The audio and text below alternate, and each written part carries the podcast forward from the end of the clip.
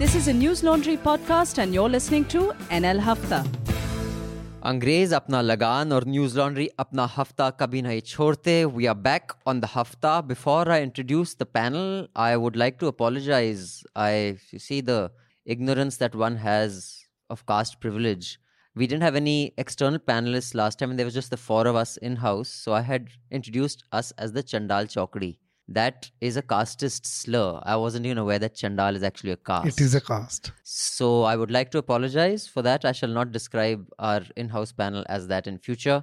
So yes, as my Buddhist friend used to say, recall and cancel. I said, what does that mean? That means you've pulled your words back from the universe and cancelled them. I said, okay, fine. so uh, this podcast is being recorded on Thursday, the 16th of July at 12:15 in the afternoon. This time we have a much more accomplished panel with two people joining us from outside the office. Uh, we have Suhasini Haider joining us from her home in these COVID times. Hi, Abhinandan. Uh, you, I'm sure all our listeners already know who you are, but we have to follow the formality of introducing you as a diplomatic editor of Hindu. You write on foreign policy issues. In fact, you have been a foreign policy expert for a long time. You're a foreign affairs editor and the prime time anchor for India's you know English channel CNN IBN. In fact, you had a show called Worldview with Suhasini Haider, and you have also won the Prem Bhatia Award for print journalism. Uh, so welcome, and you have written a couple of pieces, in fact, in the last two weeks on uh, uh, several foreign policy issues. We shall discuss in a little more detail. We also have joining us Anand Vardhan from Patna. Hi, Anand. Hello. Anand is an accomplished writer and he is also a teacher and Guru ki izzat karna hamara dharm hai. So welcome Guruji. I believe the, although the numbers of COVID in Bihar are suddenly alarmingly going haywire, is it more testing or is there something has happened? There are two, three factors at work. First, yes, testing has uh, scaled up and uh, yesterday was the first day when 10,000 tests were carried in a single day there is also a perception that uh, mm, the lo- when lockdown was slackened or relaxed, mm. it was a period when mass migration, reverse migration to Bihar happened, and that was not the time for the lockdown to be uh, relaxed. And uh, since the contribution of uh, migrants returning is high in the number of infected cases, there is a correlation being established between the two factors. I see. So, uh, in house, we have Raman Kripal. Hello. Mehraj Lone. Hello. Manisha Pandey. Hello. And I'm Abhinandan Sekhri. So, uh, before Manisha gives us the headlines, uh, just a couple of announcements. For the next three or four weeks, haftas will be free. They'll be outside the paywall. I hope this doesn't disincentivize those of you who are subscribing and paying. We have thousands of paying subscribers, guys. We can only exist because of you. So don't say, mufat ka mil raha I will stop paying. This is happening because, as you know, we've moved to a new content management system. We are moving to a new website, a new UI UX. In the process of that, just the the, the, the process by which subscribers get the hafta behind the paywall has become a little patchy because our podcast player is not like integrating so well with our new website so a lot of subscribers are having problem accessing it. So we've just made it free for everybody till that time. It'll be back behind the paywall. But I do hope you continue to pay. And you can share these free ones with your friends and family and get them hooked and then get them to subscribe when we're back. Yes. Try to do that. Be our Amway. so um in fact we have you know many people who are working on our podcasts. There's Snigdha, there's Aditya, there's Lippy, there's Harshula, you know, all the pan- panelists. So these people just need to be incentivized and some, some sometimes they ask for salaries. So do consider subscribing. My god. Can you imagine this generation of entitled salary wanters all you Sachin pilot types? But the proper term is wage slaves. Wage slaves okay wage slaves. And meanwhile we have another nl sena project coming up. Uh, the brutal killing of uh, Jairaj and his son Benix in Tamil Nadu uh, brought the spotlight back on custodial deaths. Per a recent report, India saw on average five custodial deaths every day in 2019. Which why is there such an endemic problem? And we are going to be launching an NL Sena project to do a deep, you know, investigation into this. And Raman sir, our managing editor, is an expert in doing stories that involve the police. So do contribute and make sure that we have enough resources to put enough reporters to do this report. And if Raman sir gets arrested, we should also be able to afford lawyers to get him out. And finally, I would like to give a shout out to Geeta Janardhan, who supported one year worth of student subscriptions. So wow. Thanks, Geeta. You know, many of our students who are not earning can't pay to get access to paywall content. So we have a system where they can send us their ID card, their college name. So we have certainty that they're college students. And many of you who are earning actually sponsor these student subscriptions. That's amazing. So Geeta has just sent one year worth of student subscription for a person. So thanks, Geeta. Thank you, Geeta Janardhan. Thank you so much for uh, sponsoring our uh, student membership subscriptions. If anyone of you listening to this podcast would also like to support a student subscription, please write into us at contact at newslaundry.com and we'll take that ahead. Of course, if you want to leave any feedback uh, and if you want to write into us, write into us at contact at newslaundry.com or you could tweet to us at our Twitter handles. On that note, let's have the headlines, Manisha. Yes, Game of Thrones season five or six or I don't know what in Rajasthan. Uh, Unending series. unending. The recent uh, development on that is that the rebel leader Sachin Pilot has been sacked as the deputy chief minister and removed as, sa- as the state party chief.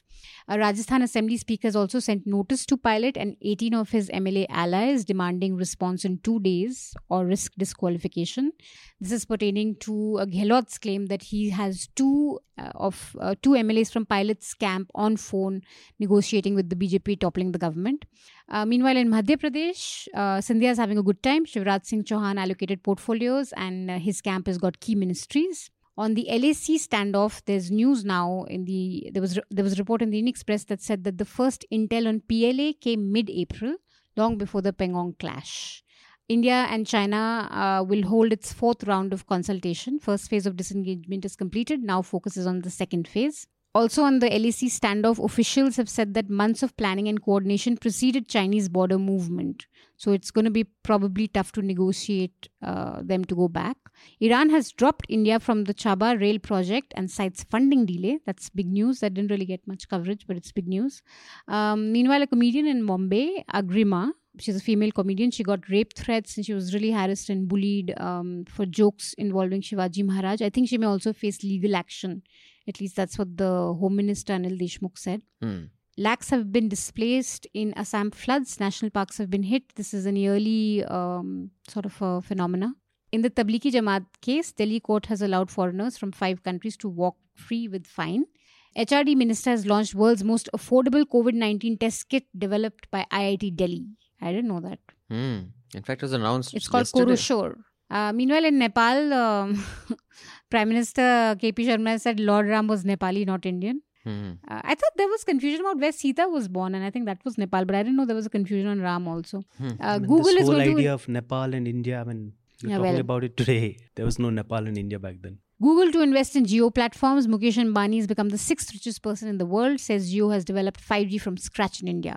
Great news for international students and even Indian students studying in the US. Uh, the whole policy on uh, having to go back if there's an online course has been revoked. By Trump after so many universities. and a sued letter by NYT opinion universities. editor Bari Weiss created a lot of flutter on Twitter. Maybe we can discuss that. She's quit the NY Times. She was one of the conver- conservative op-ed writers, and she cited bullying by colleagues in an illiberal environment at the NYT. Probably one of the worst columnists New York Times has had since I started reading. I don't mind her. I like some of her She's stuff. utterly, I, mean, I wouldn't say dumb, but I mean, her writing is so lazy and cliched. And I mean, So, in fact, we'll talk about that, and I would like uh, Arvind to weigh in. But I want to start off with this piece that Suhasini wrote in the Hindu. Iran drops India from the Chabahar rail projects, cites funding delay. Now, in context of this, Suhasini, there is much speculation happening that is our handling of foreign affairs been, you know, really good? That we are, have a new place and respect and awe in the world.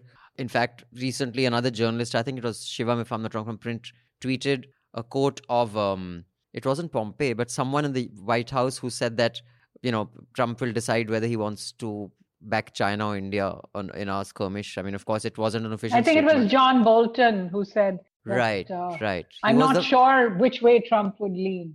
Right. So now, A, why is this Iran deal so, important and uh, has yet got such little airtime on our prime time? Is it significant as far as foreign relations goes? Well, Well, let's uh, first understand, and thanks so much for pointing out uh, uh, my story because, as you point, uh, as as you did say, a lot of foreign policy issues don't get uh, as much coverage, and then suddenly, when things blow up, people say, "Where was this coming from?" Uh, I don't mean blow up literally. I just mean when a story gets bigger. Um, so basically, what happened, and that was the story we did, was that in 2016, India and particularly the Indian Railways construction company IRCON signed an MOU with the Iranian railways in the presence of Prime Minister Modi when he had gone to Tehran uh, to say, we will build this railway line for you. The railway line goes from Chabahar port, which is, of course is a very important project for India for a number of strategic reasons, which is in, in uh, Iran's uh, southern coast. And uh, we essentially are building one terminal over there right now, and we have another terminal to build.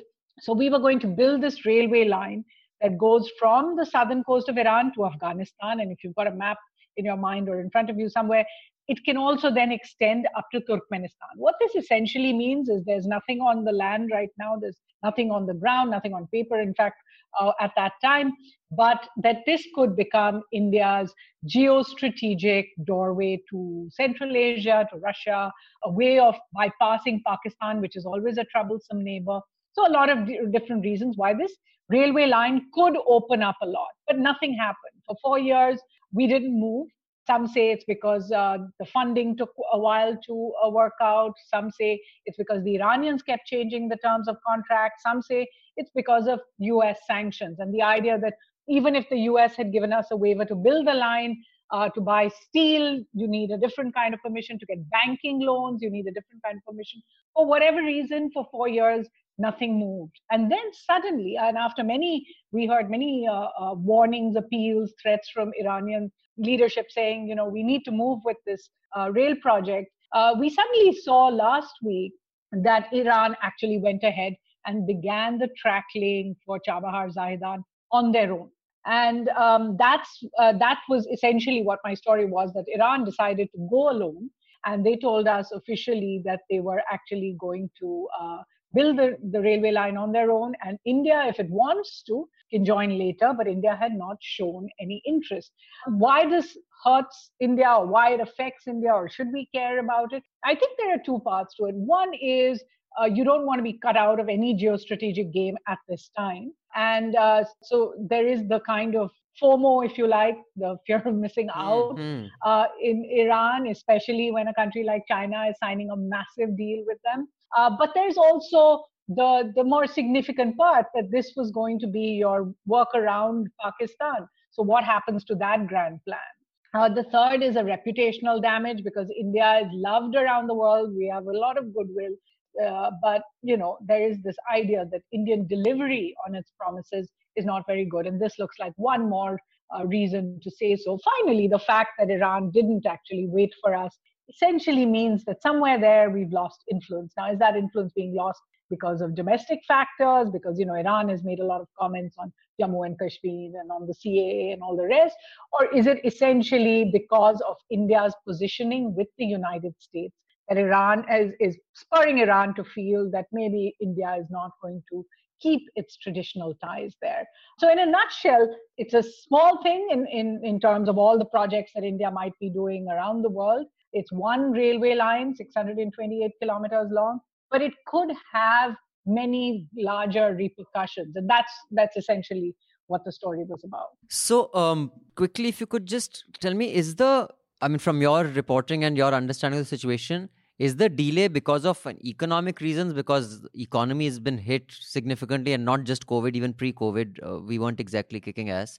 Well, I mean, can India afford uh, a, a project like this? Yes, India can. I mean, we had outlaid uh, 1.6 billion dollars for the uh, railway line, but in honesty, Iran says it's building it in 400 million right now. Uh, I mean, the, the point is you start somewhere. You start, you don't have to pay that entire amount uh, immediately. No, it's much more likely that given that India has always been worried about US sanctions, and remember, India became uh, one of the countries that just dropped Iran. Iran used to be our third largest oil provider, particularly because of the kind of cheap rates of oil that we used to get from Iran. Uh, but when the US threatened sanctions, our first response was to say, no, no, we don't accept US sanctions. We only accept UN sanctions. But within a year of that, we had actually dropped all oil. We zeroed out our oil imports from Iran.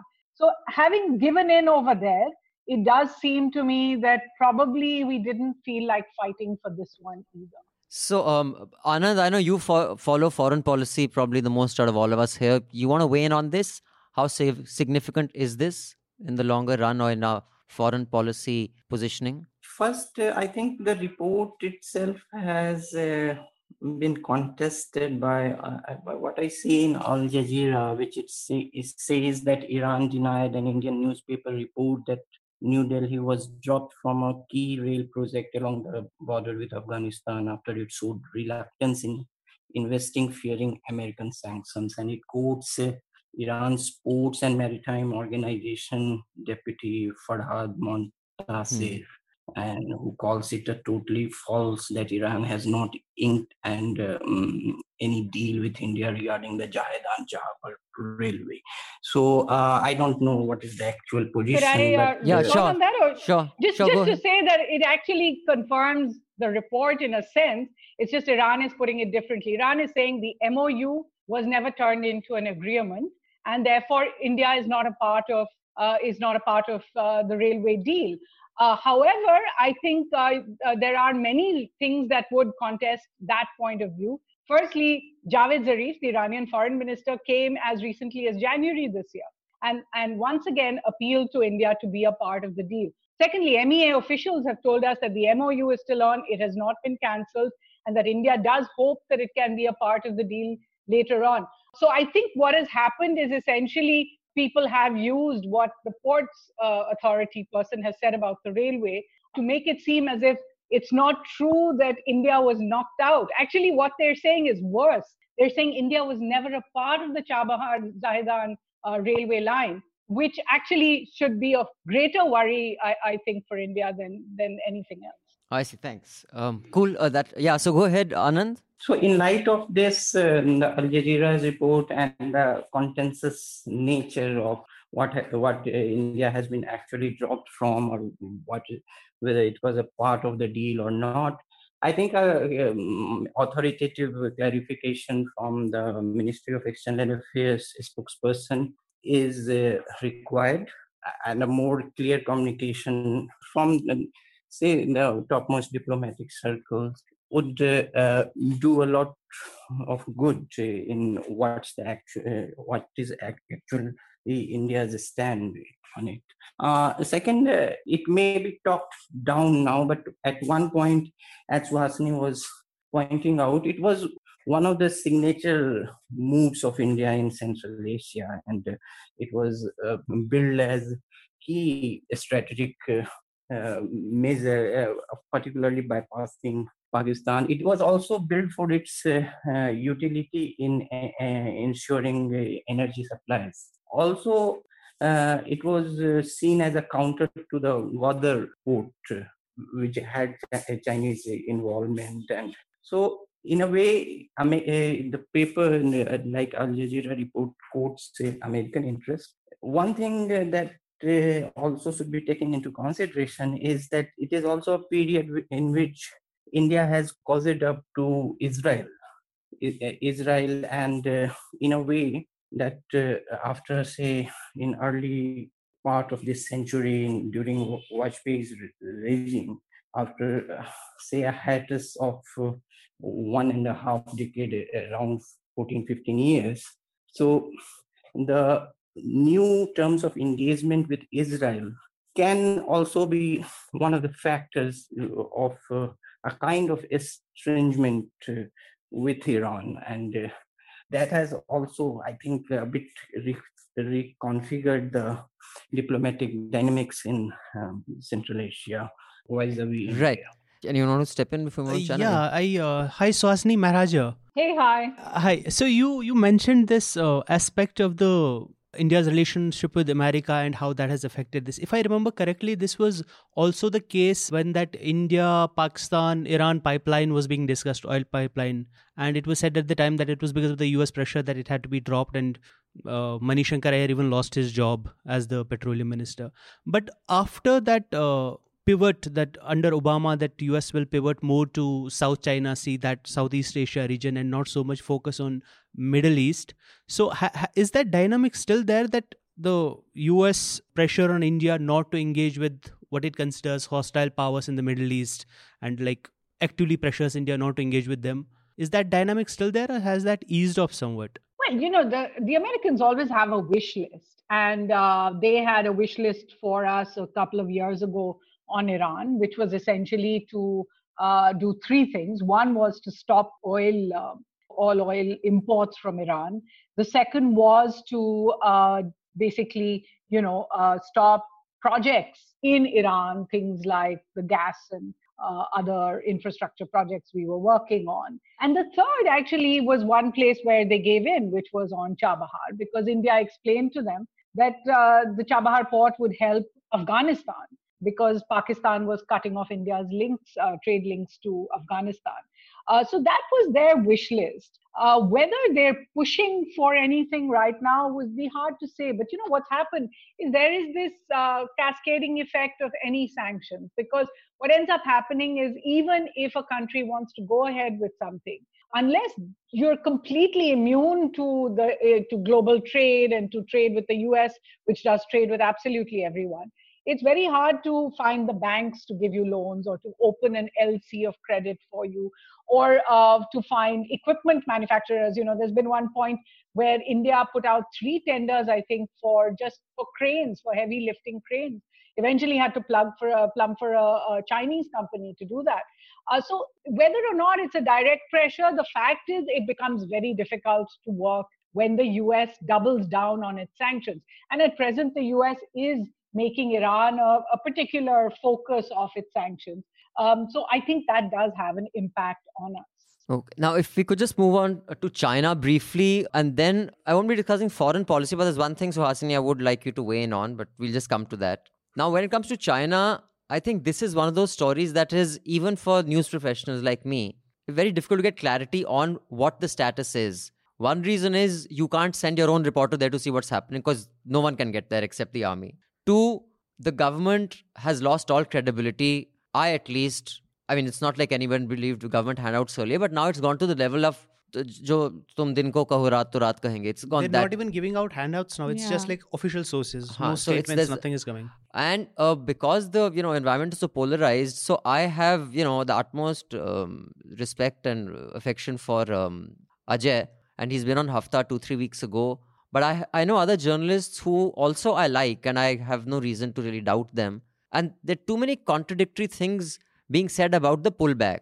One is that the pullback is i mean we have pulled back to a position that is a compromise for us that where we were in the past historically patrolling now we can't patrol. China has pulled back to where they used to patrol anyway. So they haven't gone further back from where they were let's say 2 years ago. But we have and at the same time the pullback from their point of view they're still building they're still reinforcing the heights at pangong. Is there any clarity that you as a foreign affairs editor can provide on something like this or do we live in this you know shady world of not knowing what to believe Fog of war. Well, let's put it this way. The fact is that uh, the one sort of credible uh, way of finding out should be those satellite pictures. But the honest truth is, I think the satellite pictures are being read by various experts to essentially tell you what they already believe.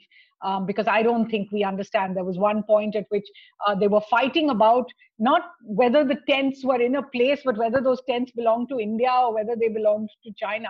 So I, I think we haven't got much clarity on that. Look, as far as the reports go, uh, let's be clear over here. Whether or not you accept what certain journalists and uh, you mentioned Ajay, but others, many others have said, uh, the truth is that they were saying as early as early May that there was a problem. That the problem was not like a, a routine problem because Chinese troops had aggressed in five different areas, that there were much larger numbers, that the skirmishes that we saw in Pangong Tso, for example, on May 5th was brutal. I mean, you had 70 Indian soldiers injured to the point they had to be flown to hospitals. And, and uh, these were being reported by the Hindu as well and by others. And yet the government kept saying, what was, what was it the government was saying? Mid May, the army chief said, these are routine clashes. Uh, we heard from other uh, uh, members in the government who uh, routinely were denying stories coming out saying there's nothing going on. Finally, you know, we, we heard even from the prime minister saying nobody has come in, na koi na ghusaya. So this has been the government position. The fact is, until 20 Indian soldiers died in the Galwan Valley on June 15th, actually nobody was speaking. And I think Manisha re- referred to those reports that actually intelligence reports to this had come in in mid-April. So for 2 mm. months, uh, the the country and I, I I feel scared to use the word the nation hasn't been told, but but but the country has not actually been told what the picture was. It was only after that clash in which Indian soldiers died, and we don't yet know exactly what the casualties on the Chinese side were, that people were actually beginning to say things. Now you look a month later, and what is official? You know, it's still very source based about the exact positions. But what are we essentially saying? We're saying the Chinese have pulled back. Now, why would the Chinese pull back, pull back mean anything to us unless Chinese had transgressed? Unless they were in places where so they should basically, what you're saying, the government can't have it both ways. If what they were saying in May was yeah. true, then what they're saying today kind of contradicts that position. So, the, I mean, so yeah, I mean, hmm. I, I basically go with what Anand said earlier about Iran as well, which is that you know the government needs to feel that they need to tell people about these things you know and it's it's uh, it's it's not something that oh uh, this is all national security and we can't uh, uh really uh, disclose anything eventually if things are going to come out the government has to be much clearer about what its position is what is china's position uh, are we creating for example buffer zones at the lac we've never had these before are we now going to create these are we pulling back ourselves as you said to places that we used to patrol in the past and we're not patrolling now, like things that are called like Patrol Point 14 or Finger 4, as they say. Are we now pulling back? Is that pullback permanent or is it temporary? These are things I think the government does need to engage with because, you know, in front of this country is a huge example of 1962 and the idea that from 1959 to 1962 prime minister nehru really did not give the country the full picture of what was happening.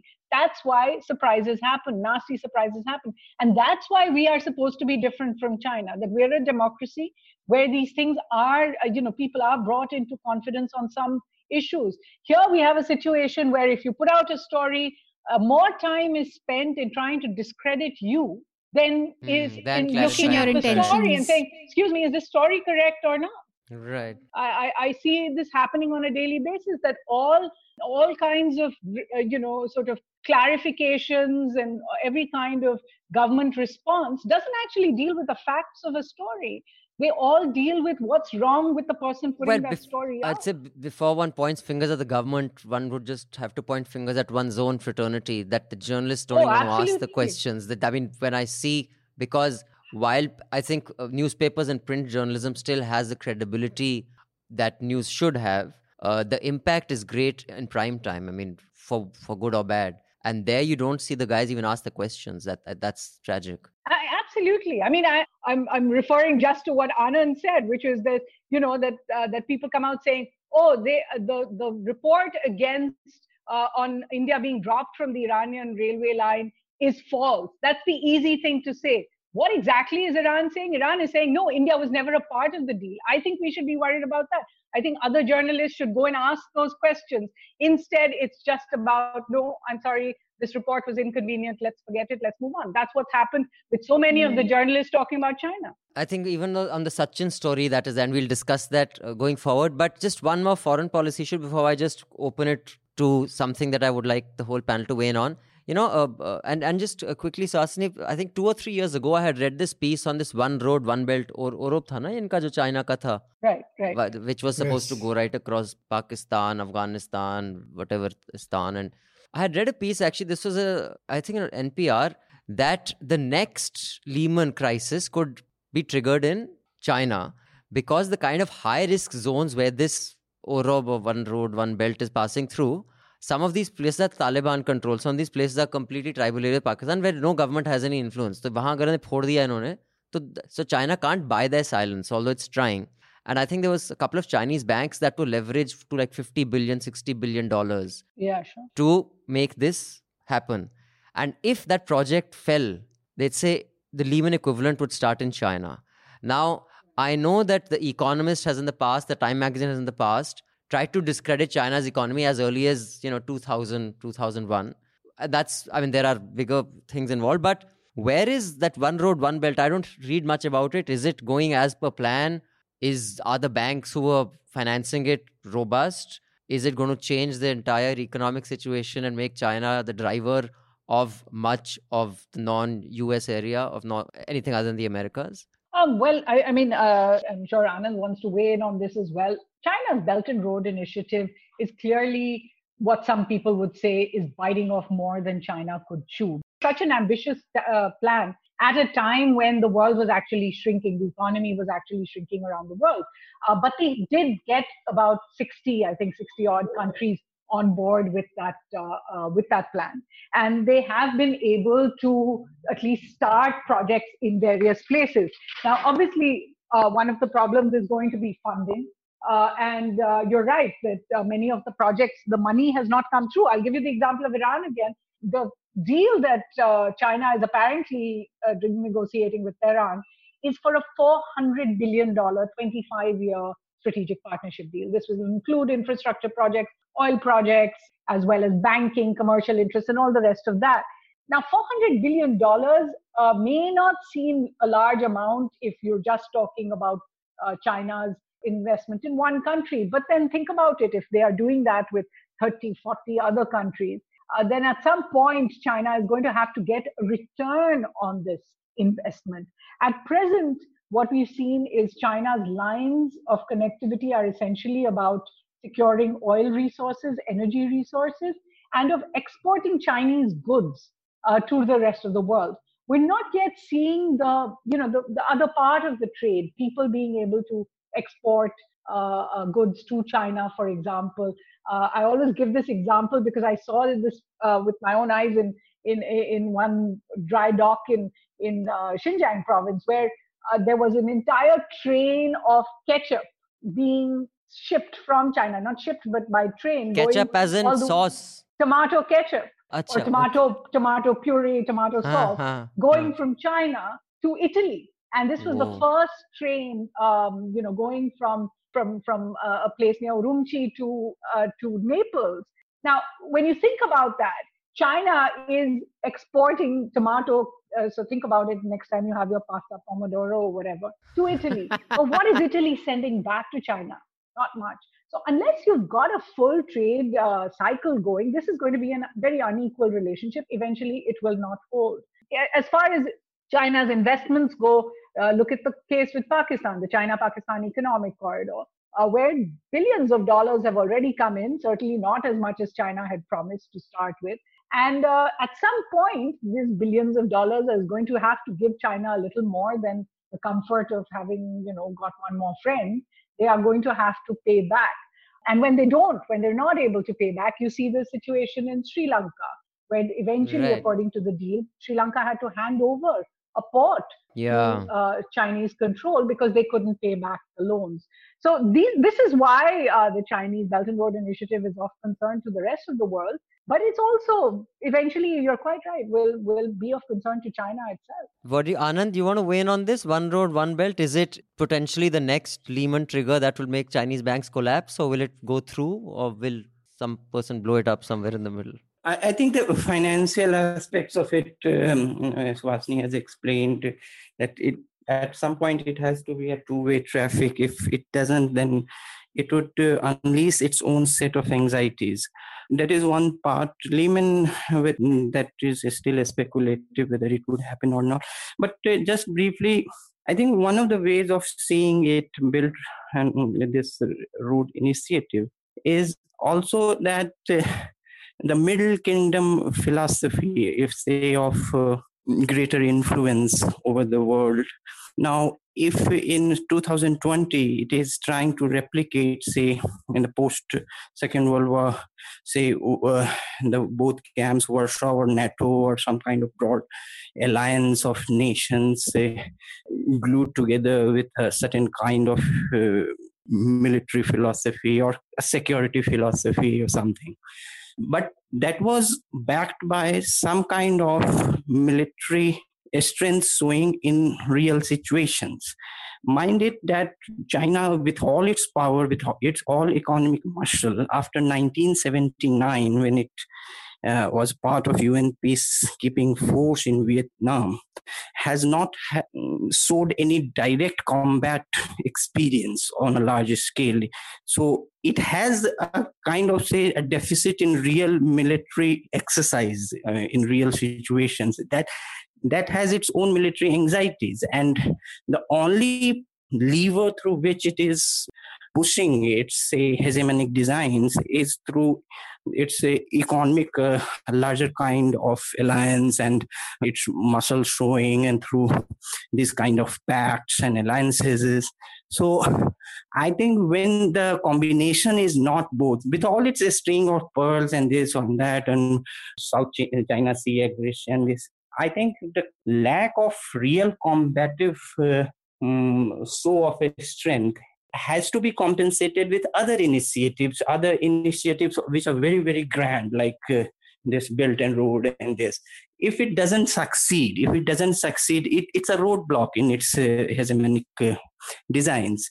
And uh, replicating the uh, that the post uh, post Second World War military alliances in 2020 with a, in a different international scenario I think uh, it would be interesting to see. Uh, so we should not have a premature guess about it, but see what happens. Right. So um, I'm just going to read out a couple of emails. Thank you for that, uh, guys. I hope our audience is happy with our foreign policy discussion because they have often asked for specific things to be explained a little more detailed.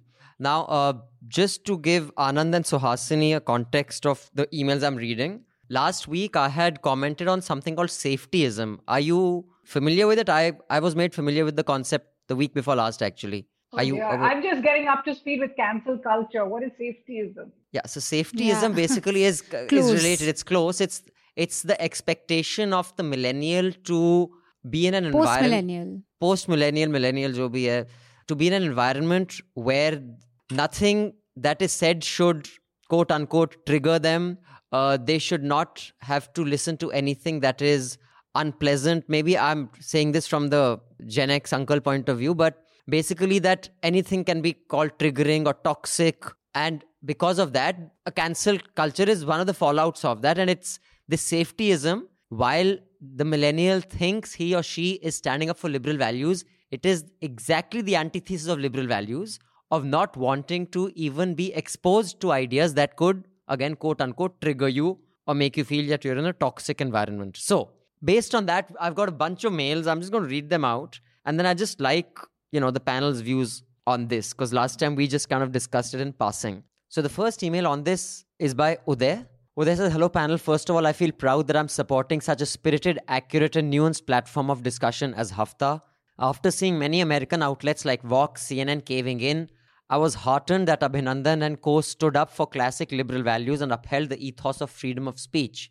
Since he often feels anxious about his views make him sound like an uncle, I'd like to reassure Abhinandan that he sounds nothing but a reasonable person who favors a society supporting an open exchange of ideas without malice, and where mere thoughts don't count as egregious, egregious, sorry, injustice or violence. As someone more than 20 years younger than him, I'd like to say that there are enough among my friends who disagree on many things, but also hold the spirit of free discussion itself as a value that all of us should aspire to and thus support Harper's letter.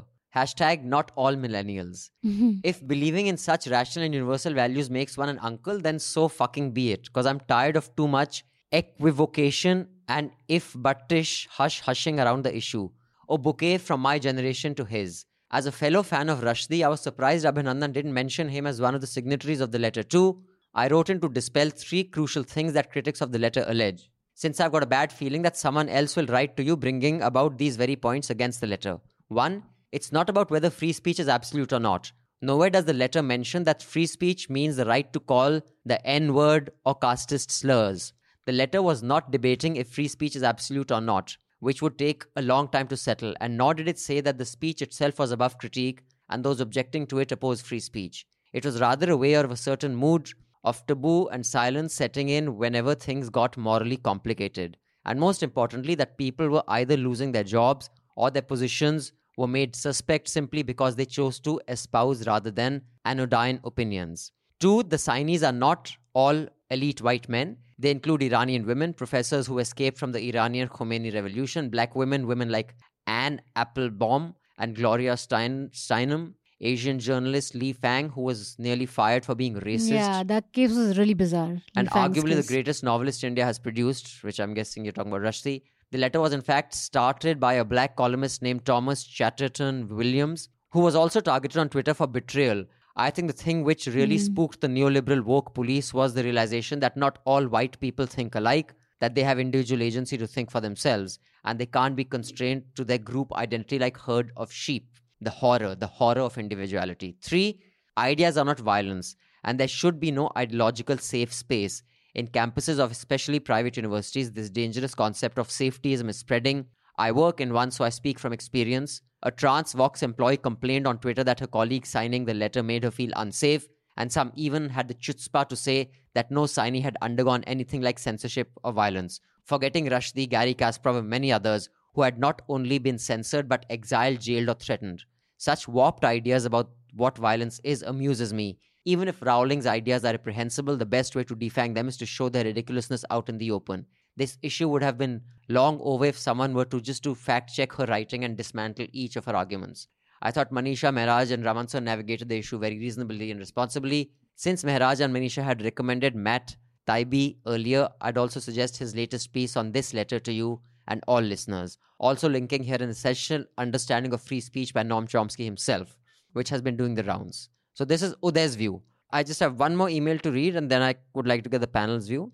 This view is not similar to Uday's. This is Vaibhav. Vaibhav says, Way to kick the hornet's nest, you guys. I'm sure you will receive a ton of emails and pro and against your views, so I'll try to keep mine brief. I will keep and break it down into three points. One, cancel culture is not a new phenomena. For generations, people have been canceling and shaming people on the margins of society. For example, let us consider America in the 19th century. When Jim Crow was the law of the land, black people protesting for equal rights were shunned.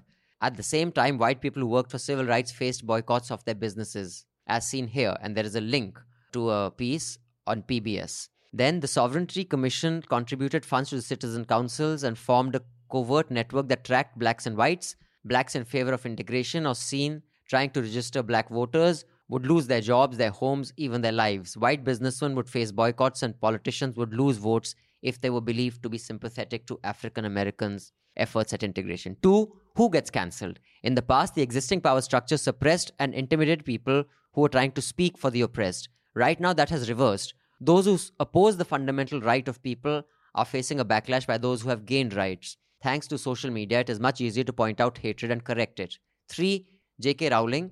So I was puzzled by your painting of Rowling as a victim being quieted for expressing an opinion. The problem is this was not her first time. She has been consistently shown she has consistently been showing transphobic views and has been allowed to correct the record.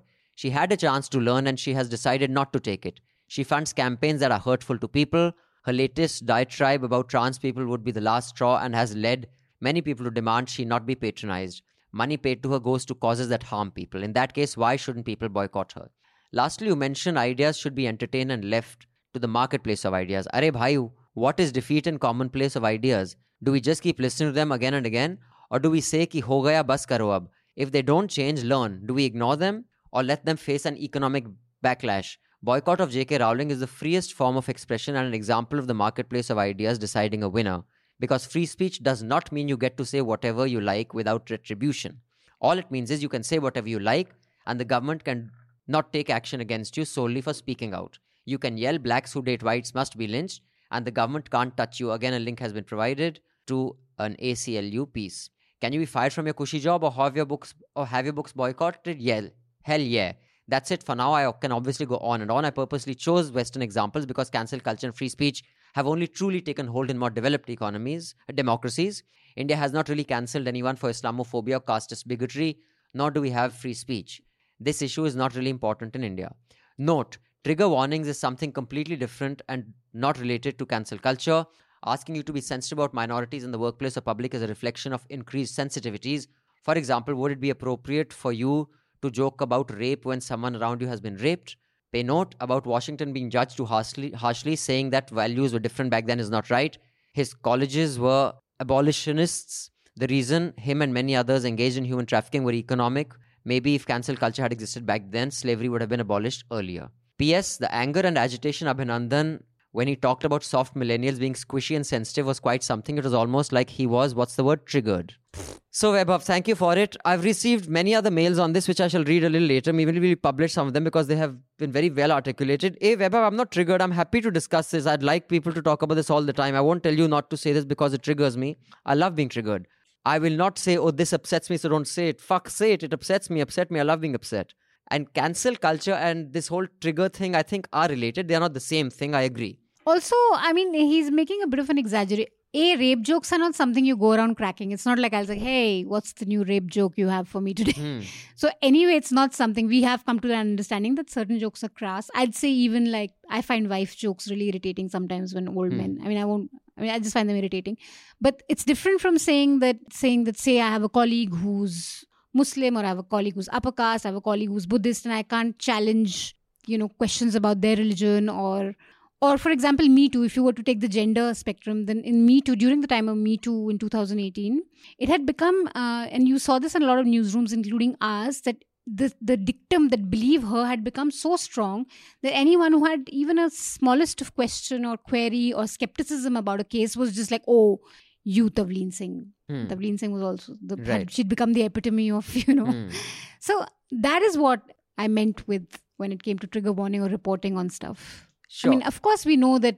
I mean, none of us want to crack rape jokes, anyways. Of course, it's not like. no, I mean, those who advocate for free speech, yeah. I don't think they talk about it in absolute terms. The issue Uh, here is more challenging Mm. your the beliefs that you hold. Yeah. You know, my belief Yeah. in, in Me Too or my belief in a particular kind of a philosophy. So yeah, Mehraj, you want to come in on that? I mean, uh, and and I just like to say, uh, Vaibhav, it was a little more nuanced. One is not saying that one can say this, so therefore one should be allowed to say this. One can say that sure, rape jokes are offensive, and I think we've moved way beyond that.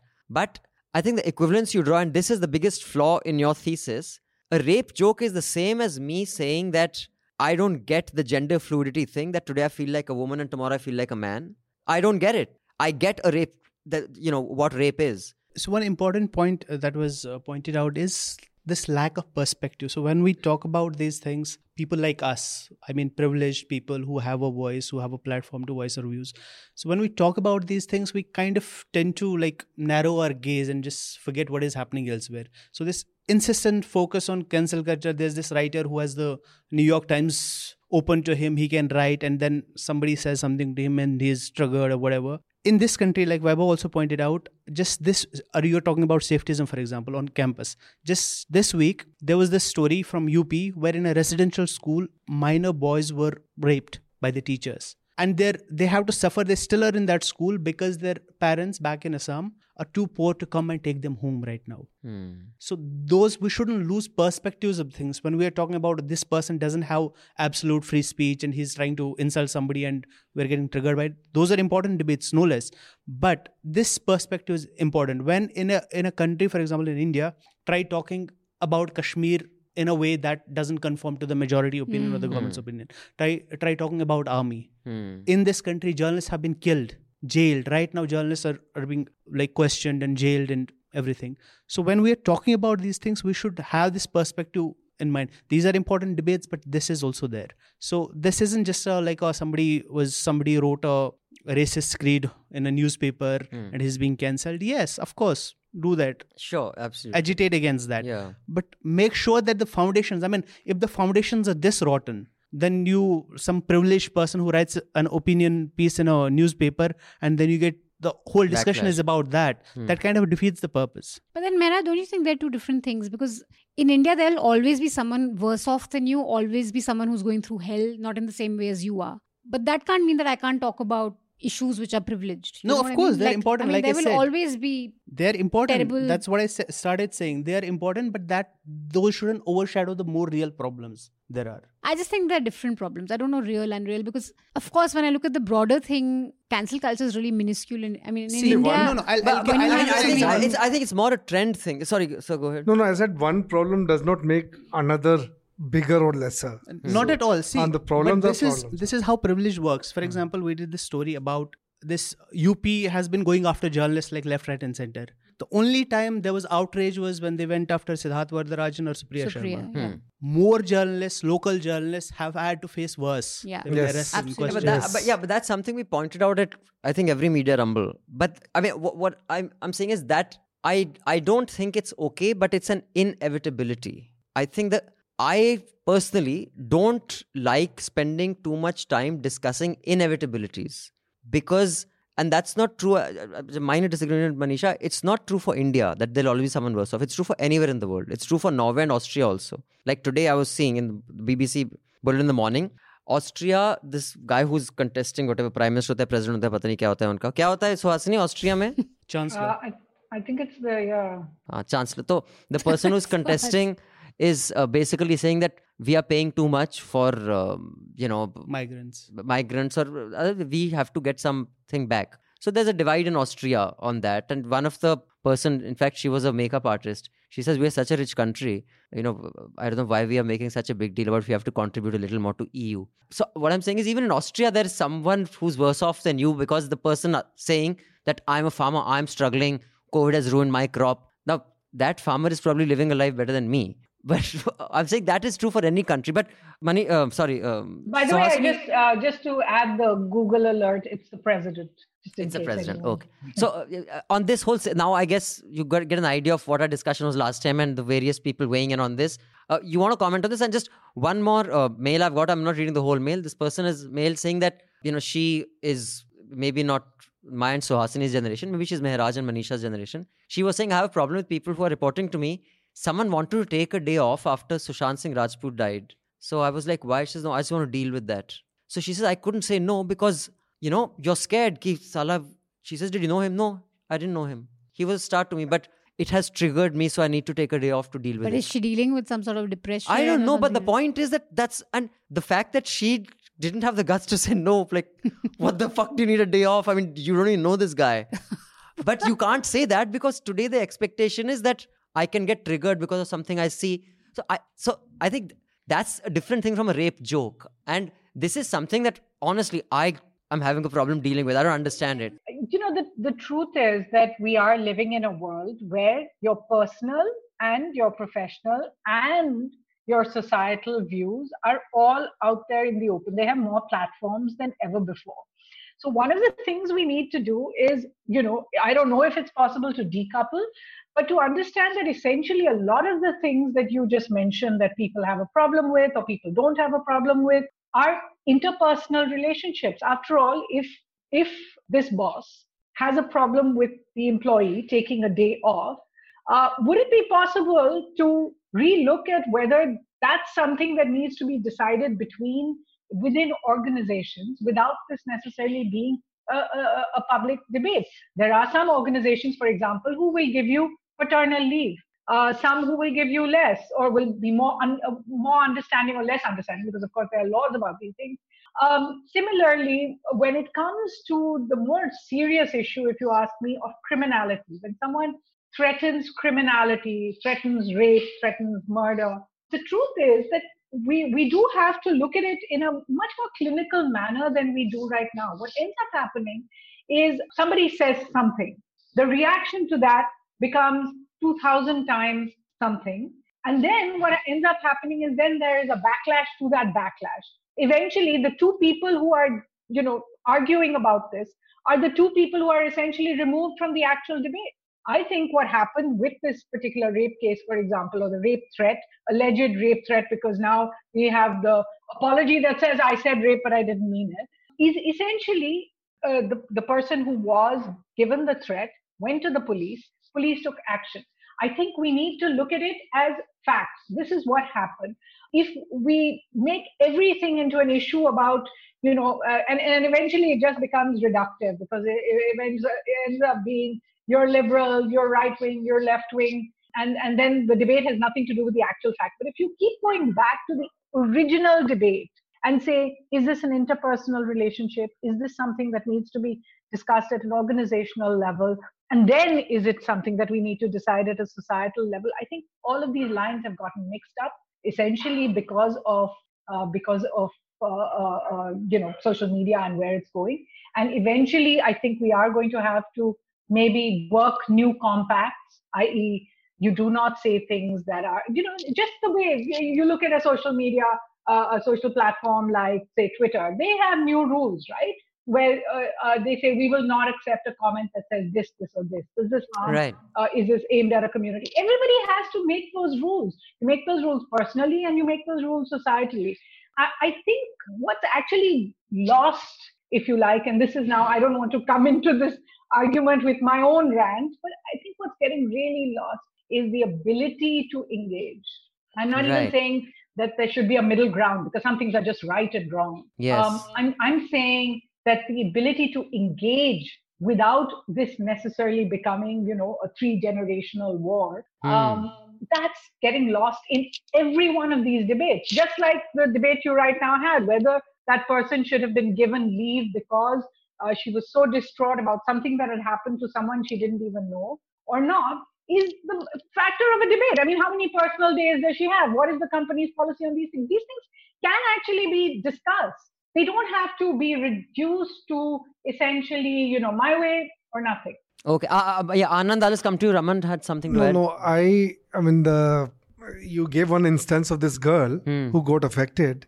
In fact, I know people who have got affected and who had no idea of. They had not even seen his movies. Hmm. Uh, like my son, Hmm. he lives in Boston, and uh, for next two weeks he did nothing but watching his interviews, all of his interviews, and he was discussing his interview, how intelligent he was, and that how even I did ah, but i mean i didn't need people. a holiday for it. Like Ah. I didn't need time So- off so- from so- work to do it. So, so I mean, at, at one point, I said, why, why No. you have to concentrate so much? I mean, yeah, what, I mean, being affected is d- different. thing. Like, I liked Saroj Khan, but until she died, I didn't bother seeing a documentary on her. Once I saw the documentary on her, I my respect for her went up, and her death became more tragic. Hmm. Uh, so, I mean, but that, that's a different thing. Anand, you want to comment on this whole safetyism uh, as an illiberal concept, or is it consistent with liberal values? Okay, uh, just two brief points on this um, cancel culture and what you call safetyism. First, it is amusing because with the short life we have, uh, people so sure of what is purpose of life and what we should be doing and not doing it is really amusing that uh, what uh, if i say so my life is meaningless if if someone said this his it is meaningful so as if being something is the sole purpose of something. People are not like that so uh, that is why uh, as someone said that cancel culture would be just a fad. Fad uh, it would be a kind of uh, say a culture of a few because people are most of the people are essentially private people. They are not very public spirited not even even uh, though though uh, for a living i write on public issues and public affairs. I am essentially not very interested in public affairs not public issues. I'm not interested. And most of the people are like this who are not interested. They have some views they have something and that is also my problem with uh, saying something as love and hate because these are very stark words and they give you a kind of moral unacceptability if you accuse someone of hate okay. Because these are very identifiable words even say someone not so well educated knows what uh, he has imbibed what hate means what love means. More synonymous words uh, with uh, less uh, even if they have more impact like say bile malice or say a kind of spite now that would uh, be the thing but uh, this morally unassailable concepts like love hate and cancel him cancel that he should not be allowed he should be allowed it gives a kind it's a very arrogant kind of air to things. Second thing is that there is also this uh, kind of uh, you say simple templates applied means some like uh, someone writing on India from very far away in say Europe or America now he writes with certain templates of uh, say like this is discrimination this is not this is this this is the decisive factor. And when i see their right indians uh, far away in say in delhi mumbai writing on some remote places in india about an event the templates are same of say one of the factors being the overriding factor say caste community or some kind of this and that. But uh, as suhasini uh, was pointing out the so the ground situation may be more complex. That would be one of the factors but not the overriding factor or may not be even an important factor in a particular situation. So you need to be more, more patient with uh, facts, more patient with the actual issue at hand, and not be very lazy with applying templates. That's it. Just to add to Anand's point about this templates, that's a very important point. This is a tendency that we use these, for example, cancel culture. This debate is happening in a particular context, American context, Western mm. context. Then we transpose it to, say, Indian context without looking at the context we are talking about this that becomes problematic. Similar thing happened say for example when those statues were pulled down. The power dynamic what the power dynamic is there we talk about it in indian context without looking at the power dynamic. For example there the demand to pull down the statues is from people who were oppressed who are now trying to gain power and they're, they're against people who have always had power and they're trying to bring equality. In indian context for example if the same thing say for example the babri masjid the people who pulled it down are the people who already have the power against people who don't have the power so that's a completely different context. Hmm. These, when we talk about in these journal terms, like uh, Anand said, use these same templates for every context, mm, and then we land work. up in problems, and then we just True. mess up everything. I just want to add that I think Sabarimala case could be a good way of understanding the cancel culture phenomena. Here's a case that, for I at least, wasn't sure whether the Supreme Court should have interfered or not, and uh, when you're a writer or you're some or a journalist in a public life, there are two things that cancel culture can do. That this is not a black and white issue, right? I could think that Supreme Court shouldn't have interfered, and maybe this is something that people have to decide for themselves. But I would not fear say I would fear saying that because I'd be immediately dubbed as an anti-feminist or as a backward person or this upper caste, you know, perpetuator of uh, tyranny. So that and I think the other aspect in cancel culture is this applause group. And for better or for worse, we are on Twitter and social media, and a lot of our worth today we judge by how many people share our pieces how many people mm. praise us on twitter i think one of the finest pieces that mihir sharma wrote on was on sabarimala against the judgment not against the judgment but he was arguing the same point that maybe the court shouldn't have interfered mm. now that piece barely got any traction versus a piece where he'd probably talk about modi and how terrible he is so because i think what his cancel, grouping expects exactly. him to hmm. so the problem with cancel culture also is that then it kills innovative thought it kills uh, a writer's uh, you know, it kills this aspect in a writer where you want to go beyond what's already being said to say something new for fear of upsetting someone.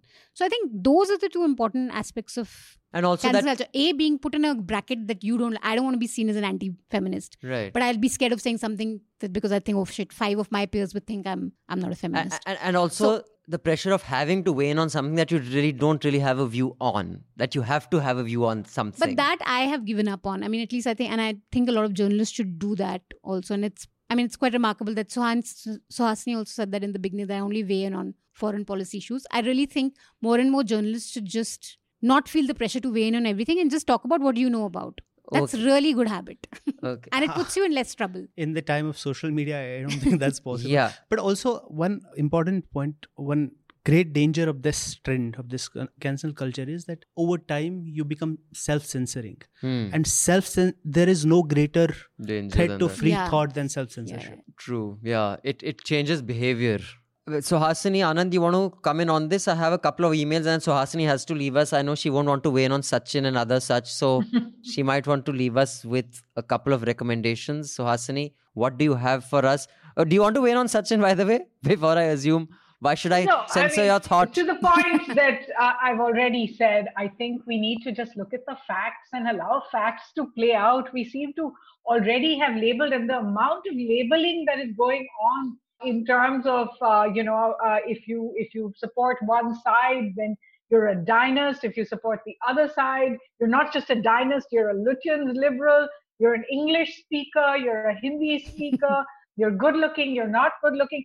I mean, the, the way this essentially in party political crisis has become something that defines the person having an opinion about it is really i mean it's something we all need to take a, a step back from. But honestly I, I, I completely back up what i said earlier which is that if i don't really know something uh, about it i, I think uh, best to leave my opinions out of it. In terms of uh, recommendations uh, i i just say that you know the uh, last few months with uh, as far as india and china are concerned and even now with iran what ends up happening is we are now looking at foreign policy just as an event driven exercise. And so my recommendation is uh, it's necessary to go back and read. There are so many books on india and china that you could read which are not just about india china but you know triangular exercises. So there are two books that are specifically about india china and the us one by a journalist called martin Siefer, another by tanvi madan who's in washington and has written an excellent book uh, uh, about uh, in, in India, China, and the US's relationships. And, and last uh, recommendation for a book is something by Ambassador P. Stobdan on the great game in the Buddhist Himalayas, because so much of this is linked not just to the international world, but to the countries that uh, countries and states that are on the actual periphery between India and China. So it's about Ladakh, it's about Sikkim, it's about Bhutan, it's about Arunachal Pradesh and Nepal. All of these have come into focus because of the India-China situation. So, so uh, those are my recommendations. Thank you so much, Suhasini. We've kept you for longer than we had always promised. a pleasure abhinandan thanks so much and thanks so much for inviting me to um, uh, to discuss these issues which as you said sometimes uh, get put by the wayside with all the politics of the day. Our pleasure and i'm sure our subscribers will be thrilled. So guys see we get you such amazing guests. Keep on the love and the subscription that you send us even though the hafta is not behind the paywall for the next four weeks. Okay thanks Asani. have a All good right. weekend yeah. Yep you too. Before i continue on to sachin I had another two mails. Uh, Can I just request my uh, producer Aditya, all the safetyism mails, let's just publish them as one piece this week because they are all so well articulated, even the ones that agree with me and disagree. I mean, I think all of them have made some, I think on one page. Let's just have on one page, people can read them all together. Now, this one is a way more nuanced one. And although, um, Manjari, you have said, I'll just write what, I'll read what you've said. You said, I'd appreciate you reading the letter yourself. I don't mind if you don't read it out on next hafta. So I guess that means that you don't mind if I do either, right? Yeah. So it's not like I'm breaching trust by reading out her mail because Look she at has. you being so cautious. I thought you don't care. no, I'm just. I just want to be. No, no, I think she's. I mean, So she, it she says basically I don't mind if you don't read it out. Ah, so that's fine. So that's fine. So Manjari has actually, um, I think, kind of put a way more nuanced position than the earlier two mails. Hi, I'm writing to rec- to commend you on your free speech discussion last hafta. I felt that nuanced arguments were made and admire how Abhinandan has shown an open mind exploring ideas and changing his opinions in some instances. I totally agree that a society needs to allow robust debate and multiple perspectives, but I'm wondering if snowflakes slash safetyism slash cancel culture quote unquote trends actually exist. I defined that these trends exist if they are being practiced by a not insignificant minority and which are a bigger proportion of the population than previous generations, which is what I think That's what uh, I was Mehraj saying, was yeah. saying. I'm not convinced yet because one, India and US slash UK are very different cultures at different stages in their cultural evolution, but linked by Twitter. I don't think both could be at the same point on cancel culture. I don't see any proof that millennials and Gen Z are specifically soft. This sounds like a right wing theory to complain when told not to be racist or sexist.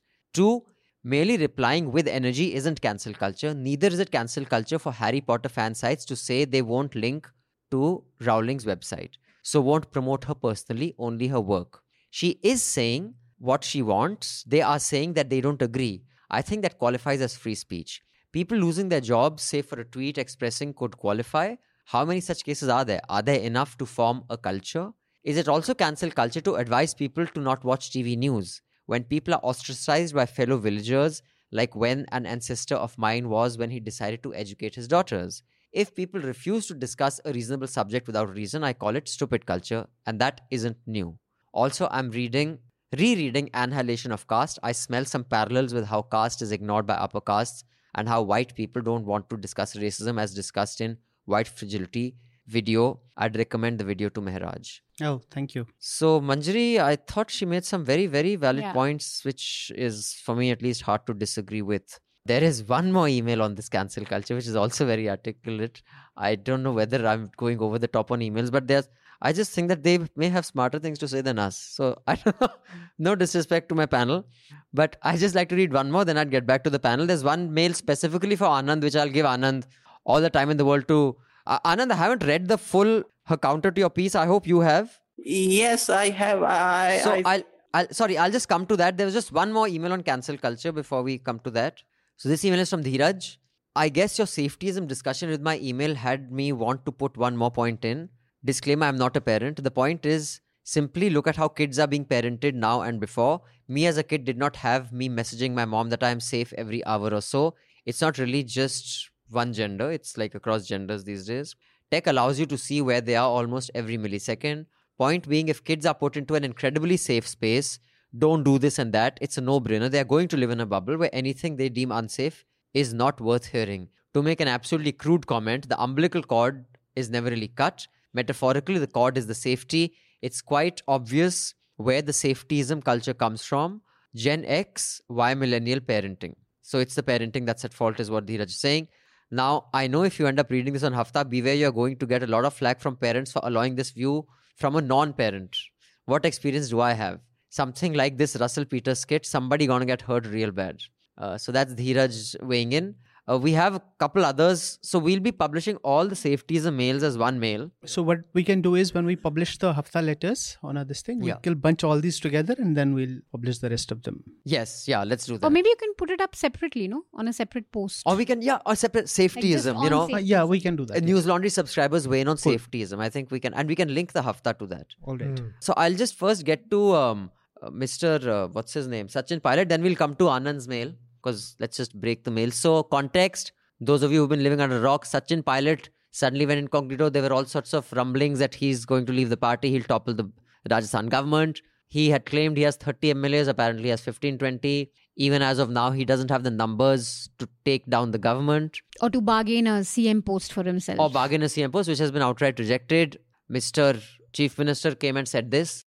इस नई पीढ़ी जो आई है हम उनको प्यार करते हैं आने वाला कल उनका है देश का फ्यूचर इन पे डिपेंड करता है अगर ये खुद ही हॉर्स ट्रेडिंग को पसंद करेंगे हॉर्स ट्रेडिंग को प्रमोट करेंगे हॉर्स ट्रेडिंग का हिस्सा बनेंगे ये नई पीढ़ी के लोग तो देश को बर्बाद नहीं करेंगे क्या अच्छा इंग्लिश हिंदी बोलना अच्छी बाइट देना वो सब कुछ नहीं होता है Meanwhile, Sachin said nothing because I think he was supposed to have a press conference, but he realized doesn't have numbers. He'll have egg on his face. Now, there's this joke that's going around on Twitter that sources say that Sachin likes Kanda and Rahul likes Adrak or whatever. It's become this joke ki sources se sab kuch bhi pel rahe. So for two days, this was like 24 hour coverage. For the first time, we had something besides China or coronavirus. Yes. And it was Congress mega failure hit, being a party. so, so now this has led to you know what we were discussing that people have to win either you're on Sachin team Sachin or team Gehlot and if you criticize Sachin you're assumed a team Gehlot if you criticize Gehlot you assume a team Sachin and journalists like Manisha said are weighing in too heavily on one side. That's the context. Now let me start with Anand. Anand are you team Sachin? Because you are young and dynamic or are you on the old side like us? Young and restless. do you want to weigh in on this? How does this amuse you? Because I suspect it does. My feeling is that this is a crisis triggered not by Sachin Bayer, but by Ashok Gehlot. And uh, I may be speculating, but I think he, he wants to get him out of the way. And uh, in the recent Rajya Sabha elections, he had pretext to do so. And uh, get out of the way in the sense that uh, he wants uh, the succession story to begin in Rajasthan Congress. and discrediting uh, Sachin in eyes of the say the dynasts uh, in um, at uh, so, uh, 10 what is that Jan, 10 Janpath Sorry, just to come in, uh, in context of what Anand is saying, in a public speech, Mr. Gehlot had accused Sachin of ensuring Ah. his son's defeat in the Lok Sabha. Yeah, carry on, Anand. Yes. So midway it is uh, he is confident of uh, his number uh, numbers and he uh, my feeling is that he triggered this crisis sachin gehlot would have timed it a little differently if he, it was his trigger Sachin और pilot की. शादी करा दी sorry Gehlot आपने सचिन गहलोत बोल दिया इतना भी याराना क्या यार you mean Sachin oh, Pilot okay okay okay sachin pilot now congress now looks uh, more like uh, that old man in a family who is uh, means dreaded uh, dreaded not for how dangerous it is he is now but who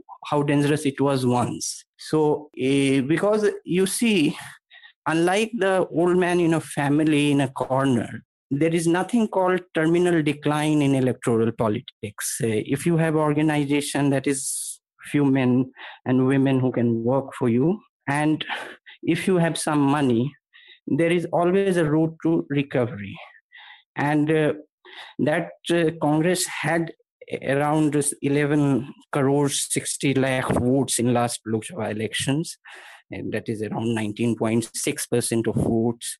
And it polled 11 crore votes if you polled in a general election. You have some some kind of support base still.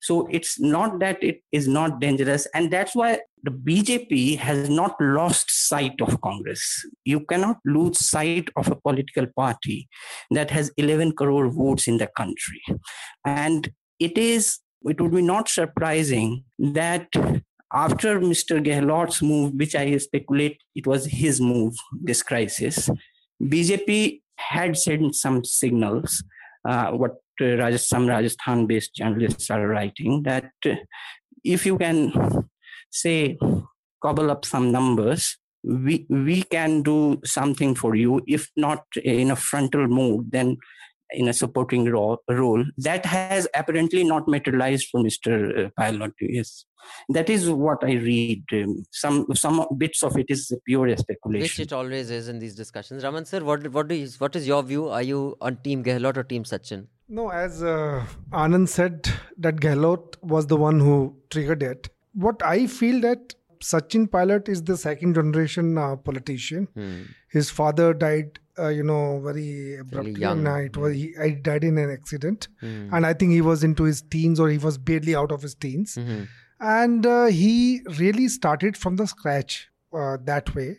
Uh, second generation politician, and he, he worked on the ground, and he built up, you know, uh, uh, his career as a politician. Now, in Rajasthan, it is true that the Gehlot was trying to cut him to you know his size. So he was promoting a Gujar, uh, you know, netas against him.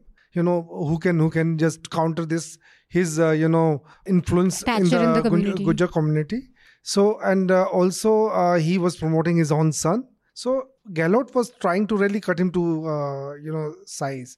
So uh, but but I think I think for him whether he had a support of 15 MLAs or 20 MLAs or more than 20 for him it was very important time to revolt. Because as deputy CM he was nobody. He he was given no portfolios. The he, he hardly he was hardly functional. So i think it was for him to revolt. But at this but uh, whether he should go bjp way or congress way uh, i mean or, or the congress brings him back with a formidable position he's not sure of- uh, sure of that and bjp naturally it, they had to jump in so they are trying to lure him to his uh, to their own side but i think this juncture uh, at this point it was very important for pilot to revolt and he has done that Okay, so you and Anand are very boring. Just saying. Have, did you see that video of people telling What? Trump boring, boring, you're so boring? Anyway, so yeah, Mehraj, you spice it up, man. Team Sachin or Team Pilot, but you know, Times are only saying the same thing to us. I have this SMS. So Times now called, sir, will you join us tonight for this? Is yesterday. So th- yesterday got a call. So we are discussing on Sachin Pilot. Will you join at eight prime time? I was like, I don't really have anything of consequence to say to join you on prime time. This on Sachin. So please come. I said no. Then today I got a text. So please commit for tonight. We will decide the subject later. so, so suppose the subject is I don't know. There's apparently some meteor or comet that's passing the Earth. Now have you heard? Once in seven thousand years. As, in fact, yeah, we should England we should have a party to spot it. It's supposed to be really beautiful. You can see it in time lapse and all. And once in seven thousand years and comes, so it's unlikely we'll see it again. So I haven't responded to that text. Sir, please commit for tonight at eight o'clock. We'll decide subject later. So what if you talk about really that comet? Have to do a story on if, if you, regulars, if, yeah. If you talk about that comet, what am I going to say? Should I just say yes and just The world is going to end. Let's party. okay, forget the panelists. What are these journalists doing? Like Navika and RSS full time journalists. What do hmm. they like? We'll decide in the evening and we'll just like say whatever. book the- kar do? I mean, it's Abhinandan quite- But why, why are you encouraging us to take sides? Sir, I'm doing Rahul Shiv Shankar, that's my job. Hmm. yeah, Mehraj, yeah. so a couple of things that are like really serious and couple of things that are very amusing first amusing part is with this whole Sachin pilot i mean this projection the like the majority opinion is that Sachin pilot is somehow deserving of this and he's doing this politics and he's allowed it and he's a victim why isn't ashok gehlot allowed his politics i mean he's also playing politics only right I mean, th- there's no ideological battle here. This guy is looking out for interest. The other guy is also looking for interest. But the other guy is like projected as this oppressor, and this guy, this kid, who had everything handed to him on a silver platter practically and he is like a victim in this. That i find amusing. Second part is i mean more serious point is that congress as i've said before is a dying party. But again amusingly it is still in the real sense the only national party in india still. I mean it's declining fast but it's a national party. Bjp for all its dominance is still only a hindi heartland party. I mean you see for example in northeast as soon as bjp loses power at the center all those like governments it has in the northeast are gone except maybe in assam. South except karnataka it doesn't have any presence. All the other states also like say in punjab and j&k minimal presence. So congress still has presence in all those places though it doesn't amount to much now so it has that. The most important point aspect in this which people always tend to agree is all these political fights are projected they're written about they're talked about as these dramas political dramas this guy played this game this guy played this game. What it shows is the utter hollowness of the indian politics at this point. This is a party this is a politician who has been railing against bjp all his life because of their ideology. Same with scindia and others. And now tomorrow he might likely be in, in the bjp so what exactly is this But he's made that clear. yes but i mean we we, never know know, that. scindia Hmm. said the same things Hmm. in Bengal, the BJP MLA who was found dead the other day, he was a communist until Yeah. like a few years ago, He and now he's with the BJP. Hmm. So if this ideology doesn't this- matter, if what you believe in doesn't matter, if it's all because you'll get this power and that power, what does that say about Indian polity? Although the case of the the clash between the Hindu right and the communists, uh, this was also, I think, kind of um, when we had Olek on our podcast. He's done a lot of Olek is, I think, now he's open. He's a he's a very good journalist. He's written a few books which we have also featured on uh, Newslaundry. He said, at least in Kerala, because that's where he's from, it's like belonging to a gang. If you don't belong to a gang and you have some sort of a political activism background, you will die. So suppose you belong to the gang of Al Pacino and you fuck up with some of Al Pacino's men, then you can't say I'm leaving the gang. They'll kill you Then you have to go join Al Camino or whatever the fuck it is. So th- basically, the RSS and CPI and Kerala at least are two gangs. So basically, I asked him, is like, what kind of a place is this that one day I'm a communist, the other day I'm bloody with the RSS, one day I'm another, the other day I'm like, it's not even कि हमने very subtly हमने विश्व हिंदू परिषद से Bajrang Dal join कर लिया हम सीधा communist चले गए he says because if you don't belong to one gang you're fucked Yeah, ideological the- hollowness is the part of uh, Indian political culture for a very long time. Hmm. Ideological. I mean, if you see the anti-defection law, the way people defect, so I think that is Although- in in in Rajasthan. I think why Gehlot because he is a bigger power elite, and he is the one who's controlling the But shot, and he is trying to uh, you know And but he's still the bigger party. I think one thing is, sir, I would disagree with you that he started off from scratch, Sachin. After Rajesh, Rama Pilot was given that seat. She won. She stayed there in Dausa. And then once Sachin was of age, he contested. So that seat never left the family even after Rajesh Pilot. and as died. soon as he reached the age, have you ever heard of any 26 year old being given a that ticket boy, that anywhere? that that uh, moron from Bangalore who keep that bigoted fool. the BJP So person. Surya, Tejasvi Ah, Surya. whatever. Yes, Manisha. So, So sorry, two this thing you are uh, saying about Kerala, it's the same thing with Bengal. I mean, I remember Scroll My Shoaib did Hmm. the series. So the people who are leaving communist for the BJP, they're leaving because they're afraid of the because Trinamool has the power and they're like Ah, become this. so you have to belong to a gang, Yes, but again, I mean, if the only uh, sort of affiliation to a party is because material interests. Hmm. It's a gang. Yeah, it's not- It doesn't have exactly. anything. I mean, that's like, if you really think about it, that is what is destroying this country from the inside out. I mean, I think ideology is also because ideologically I'm working on a podcast and I've interviewed some five, six people. The strongest ideology people will stick to is the RSS, and that's the problem. But but you can check that out in the also, the again, without, I mean, the usual allegation of bringing caste into everything, all these parties are dominated, and all these people who are going across with parties are dominant caste people. And it doesn't matter much to them. I mean, that Gujars aren't is dominant just in a- Rajasthan. though. Yeah, it's only a little. in fact, But Gujars Gujars aren't, Gujars aren't dominant small. in Rajasthan. in Rajasthan It's, they aren't uh, a dominant aren't. caste. Gujars aren't a dominant Yeah. caste in Rajasthan. It's, In uh, no, no, I'm saying case. generally in India, I mean, when you this ideological spectrum from say communist to BJP, it's very very narrow for an upper caste person. It's very narrow. It doesn't make much of a difference. Narrow, you know, the word narrow always reminds me of Amitabh Bachchan's dialogue. You remember Namak Halal? Halal. Bhairav becomes Bhairav and Kairav becomes Kano because the mind's very narrow. I know it makes no sense, but I just thought I'd throw it in there. But I have done an, I mean, it's the one interview I've enjoyed most. I will say this, I mean, not one of the, it is an interview I've done which is part of the Let's Talk About RSS about a young RSS worker who was part of the guys who went and brought down the Babri uh, Masjid. And now he's a activist, Dalit activist, who's hugely against the RSS. And I haven't spoken to such a well spoken, articulate guy.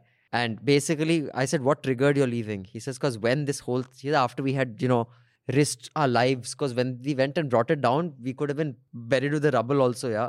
And other than that, the police cases and all. There was some RSS thing happening through the village, and he was the village ka in charge. So they came, you know, refreshed themselves in my house, and then they said, Hum khayenge nahi, pack kar do, hum raste mein. And when they left, says one of my friends who accompanied them told them they threw it away because they won't eat from your house because you're Dalit. Says that's when I realized that no matter what they say, we are just the cannon fodder for them. It, I mean, it, it's an amazing interview of that guy. But anyway, But where is this uh, podcast of yours? this is like your feminism podcast, except that I've done eight interviews. You haven't even done one. I've done lots. Feminism nahi Ram wala. Rambala. So my podcast will be out by Though August. they must be the people I interviewed must have thought I'm some mole or something. Tell me what you think about Ram, and then nothing comes out of it. Mine will be out in August. Yours we'll see. It's like Mughal Azam. Ram Navami pe pakka. It'll be out on Ram Uh, are you team Sachin because you're English speaking urban upper caste? Are you And interviewing I love anybody Khan from Market. It's Nepal? my Sorry, favorite market in. Uh, yeah. I Are you should. interviewing anybody from Nepal? I should. Oli ko. I think two things are very amusing. One, no journalist any longer reports on the Congress. Everyone's advising Congress. So even if you look at pieces, you look at reports, this is Rahul Gandhi should have done this, Sachin should have done that. Why didn't Gehlot do this? So in all of this, we just don't know what's happened. It's just advice columns written to the Congress. I hope they read it. There's lots of advice coming their way. To me, what really struck was, I mean, uh, we all know that Rajasthan elections was Sachin's MLAs versus Gehlot's MLAs. They were basically fighting the election between each other. And this compromise formula came with Rahul Gandhi coming in and he clicked that famous picture also with that caption, patience and virtue or whatever. With Gehlot and Sachin that also. was. com- Achha, he did the same thing the same thing How unoriginal. So he, so this was supposed to be a great compromise formula where you know Congress will be one happy family and they'll be working together. So the moment when notices go out, no less than sedition as a charge, how is the central leadership in Delhi just silent or letting this happen? I mean, why why weren't they saying like what is happening in your state? Why you guys not? Talk? I mean, clearly this is not something that just one fine day they were slapped with sedition and then you know Sachin revolted. So the lack of central leadership is also quite alarming. It's alarming that there's no one in Delhi or no one in the central leadership. Apparently, Priyanka Gandhi is making calls. Why? One doesn't know. I mean, she's really, she's not elected. She's really a nobody. So to me, I think that's quite alarming. And I mean, uh, Team Sachin, Team Gehlot, I think Gehlot does have the numbers here. So if you purely go by numbers, he just has more MLAs supporting him. So you couldn't have put Sachin. But do you think that uh, what Gehlot has articulated and many people have agreed with, the fact that Sachin is handsome, speaks good English, the same thing that made Jyotiraditya Scindia so attractive to many people, and I have always maintained he's a duffer from hell. Do you think there is truth in that? Is that why some of the Delhi journalists are so favorable to No, him? I don't think that is the truth. I You think know, Gehlot was playing a politics to kill Sachin forever in his state. So that that's what he was trying to do. And Pilot and So I are think- different. Pilot did work. He was Ah. the state president of Congress. He did lead the party Ah, to an electoral victory. So he does have heft with him. It's not He- he's pretty boy. he might have had a base in in Hmm. terms of the you know constituency but when i said that he started from the scratch means building up the party Hmm. like, I come like on, the, Rajasthan. the rustic charm always works with Delhi journalists. Yeah, De- Ah. Delhi journalists love Kanhaiya because of rusticity and not being able to speak. So I don't think. I mean, that's a bit of a generalization. All right. Well, uh, from my sources, Senior Congress leaders told but you. senior Congress leaders told me that basically nothing. So um, I would just like to discuss one thing very quickly. But before that, Anand, I'll just read this email out. I'm not reading the the retort because that's over a thousand words. This is from Sekhar Soma. Uh, first, let me express my best wishes to Team Newslaundry for supplying us with excellent content and analysis and writing. Recently, knowing my fondness for the platform, my friend shared with me an article by Anand Vardhan on the depiction of the salaried class in pop culture. Though I admire the writings of Mr. Vardhan a lot, I cannot bring myself to agree with either the precedent or the arguments made in this particular article. Owing to the long discussion I had with my friends on the matter, I thought it would be perhaps interesting to share the same with Mr. Vardhan to know his perspectives on my understanding of the content. In this regarding, I'm attaching a brief write up. Well, this write up will be a part of, I guess, all the mails. Since it's an op ed, I initially wanted to write to Mr. Vardhan himself, but his email was not mentioned. So I'm sharing my views with your team as a rejoinder. The email was sent to Anand though. I So- had sent it to him, so he read it. Please do let me know if you found his rejoinder relevant and what Mr. Vardhan may think of it. I would like to extend my sincerest apologies if any part of the rejoinder appears to be offending or confrontational. That was not my intention. I have passionately argued in the piece, also perhaps because it is an outcome of a heated argument with an engineer friend. Look forward to hearing your views and Mr. Vardhan on the same. Thanks, Soumya. No, we don't get offended. In fact, well, sometimes I do, but I think the rest of my team doesn't. But uh, offense is fine. Yeah, we we like discussing stuff. I think it's healthy. Uh, Anand, uh, can you just briefly first, for those of our audience who may not have read your piece or the other piece, briefly tell us your thesis and what uh, Soumya's thesis is? No, no, I am assuming that except uh, Soumya and, uh, and me, nobody read it. So, so, A bit about it then. so yeah, it is. Uh, a, a, so I would say it was uh, it it was a blend of a light uh, piece and uh, some some social observations uh, and uh, how it's depicted in pop culture. So it was not a very you can you can say a very dense and piece. It, it was a mix of both. So I, I just said that how there is a tendency in pop culture to romanticize certain kind of artistic free spirited people as against people who are having regular work life and uh, the office going types Right. which uh, includes engineers and uh, the defamation of engineer is a subtext to the kind of uh, s- portrayal of office types as dull and boring types and and being the less attractive options for romantic life or, or something like mm-hmm. that. It was so i gave some examples in it some from films. Also i gave some examples which are not part of popular culture but a part of culture like literary fiction in india and so that that was essentially the point. Uh, so uh, what, uh, what he is saying is i so uh, he's saying that uh, is not a uh, problem because he's saying that i can't bring myself to agree with it. But that's not a problem. You you you should not begin re- reading an article with the exercise that you have to agree with it. So first it is not a problem. You are welcome to disagree with it. There is no point of uh, any dispute on fa- uh, on facts. It's basically an article which his retort is basically about interpretation of different characters in different contexts. And my piece is about Uh, interpreting them those characters in a different context. So there is also something about difference of opinion. I don't know what to say to a difference of opinion. You are entitled to have one. You are welcome to have one.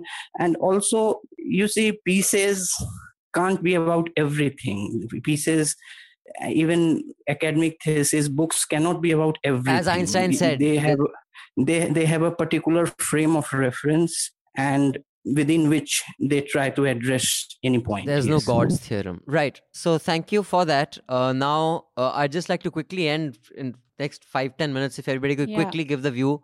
Context is that there's a young stand-up comic in Bombay called Agrima Joshua. She uh, had done this stand-up act, you know, a couple of years ago, where she had said that ye Chhatrapati Shivaji ka statue banega, which is supposed to be bigger than even Sardar Patel statue, and she's and basically she was mocking that people will believe anything. Ki someone was saying that the statue will be covered by solar panels, and then these solar panels will power all of Mumbai or something like that. And I said, "Acha, iski aankhon se laser beam bhi niklegi," or just that. So, a she was making fun of. That's it. yeah, she was making fun of Statue, not Shivaji. not Shivaji. Even if she was making fun of Shivaji, I think that's fine. Uh, no, but no. A, she wasn't doing that. B, some insane guy and uh, you know threatened her with rape, and then the other it just became this contagion of people threatening her with rape. And after that, a guy called Aman Malik, I think is his name. Uh, he had done a stand-up thing a few years ago where he had made fun of the Ganesh Visarjan. And again, he was not making fun of Ganesh ji, although even if he was, it was fine, I think.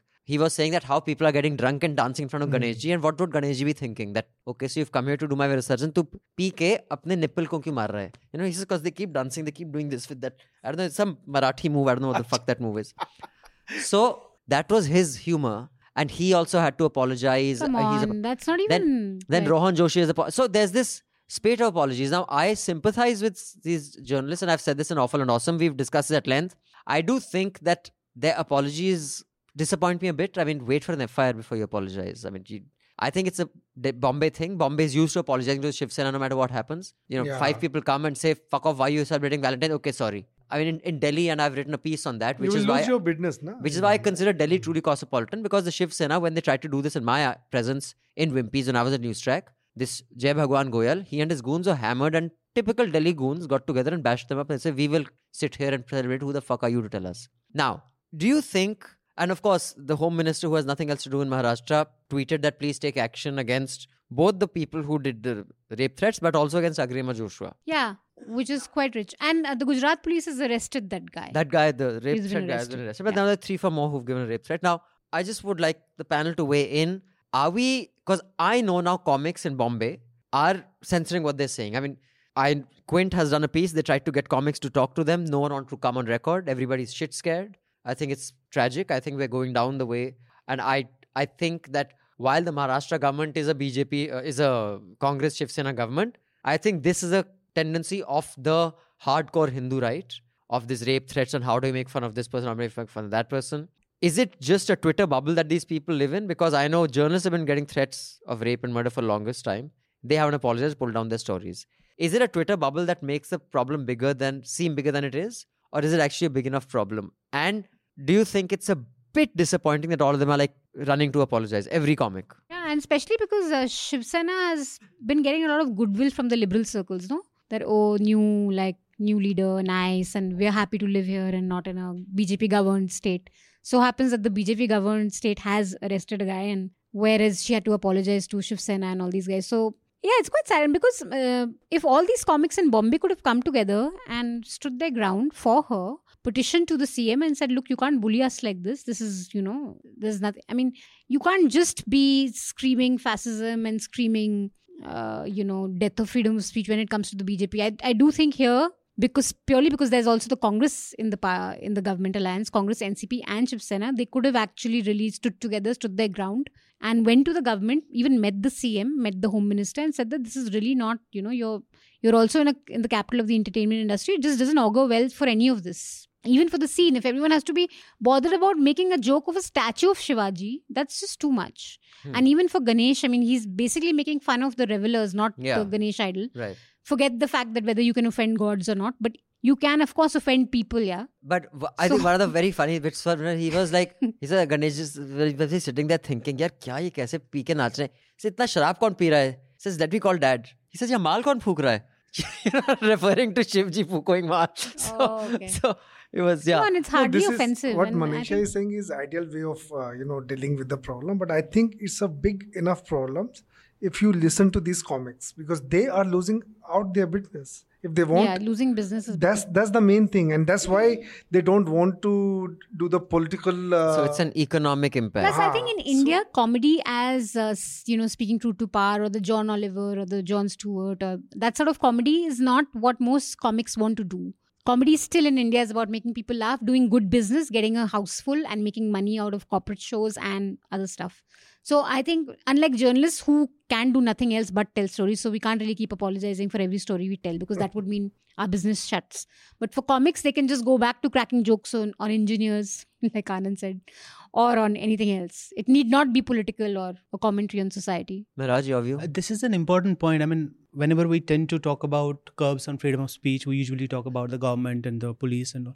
This economic pressure to conform is very important. I mean, if you don't have a job, if you can't make a living, how are you going to? I mean, it's easy to say, okay, all these comics should gather together, they have the privilege, they can speak up. But if tomorrow they don't even have a job, they have to struggle for a living, how are they going to speak up? Hmm. I mean, you have to have that security to speak up, right? And this is one of I, I'm going to recommend this piece at the end. It's uh, it's an uh, it's a speech that Bertrand Russell gave it back in 1922. He talks about this how economic pressure is one of the key. He lists three things that are the most that are used most often by countries all over the world, societies all over the world, curb free speech and freedom of thought. One is education, another is propaganda, and third is this economic pressure. Okay, then after your recommendation, I will, even I will do a recommendation of Bertrand Russell on his contribution to pop culture. But Anand, uh, you want to weigh in on this? I mean, you think I'm being too harsh on the comics to expect them not to apologize uh, because they don't really have a choice. There's an economic impact. Now, what if the apology was sincere? So uh, if I sometimes I think that I crossed a line, I could have cracked joke joke without saying so. Or if a painter or cartoonist thought that depicting a particular deity in a particular way was not in good taste, there can all can also be an introspection, not only intimidation. So it happens. It happens if you write something uh, looking back at it say five months later you can think that i could have done away with this sentence.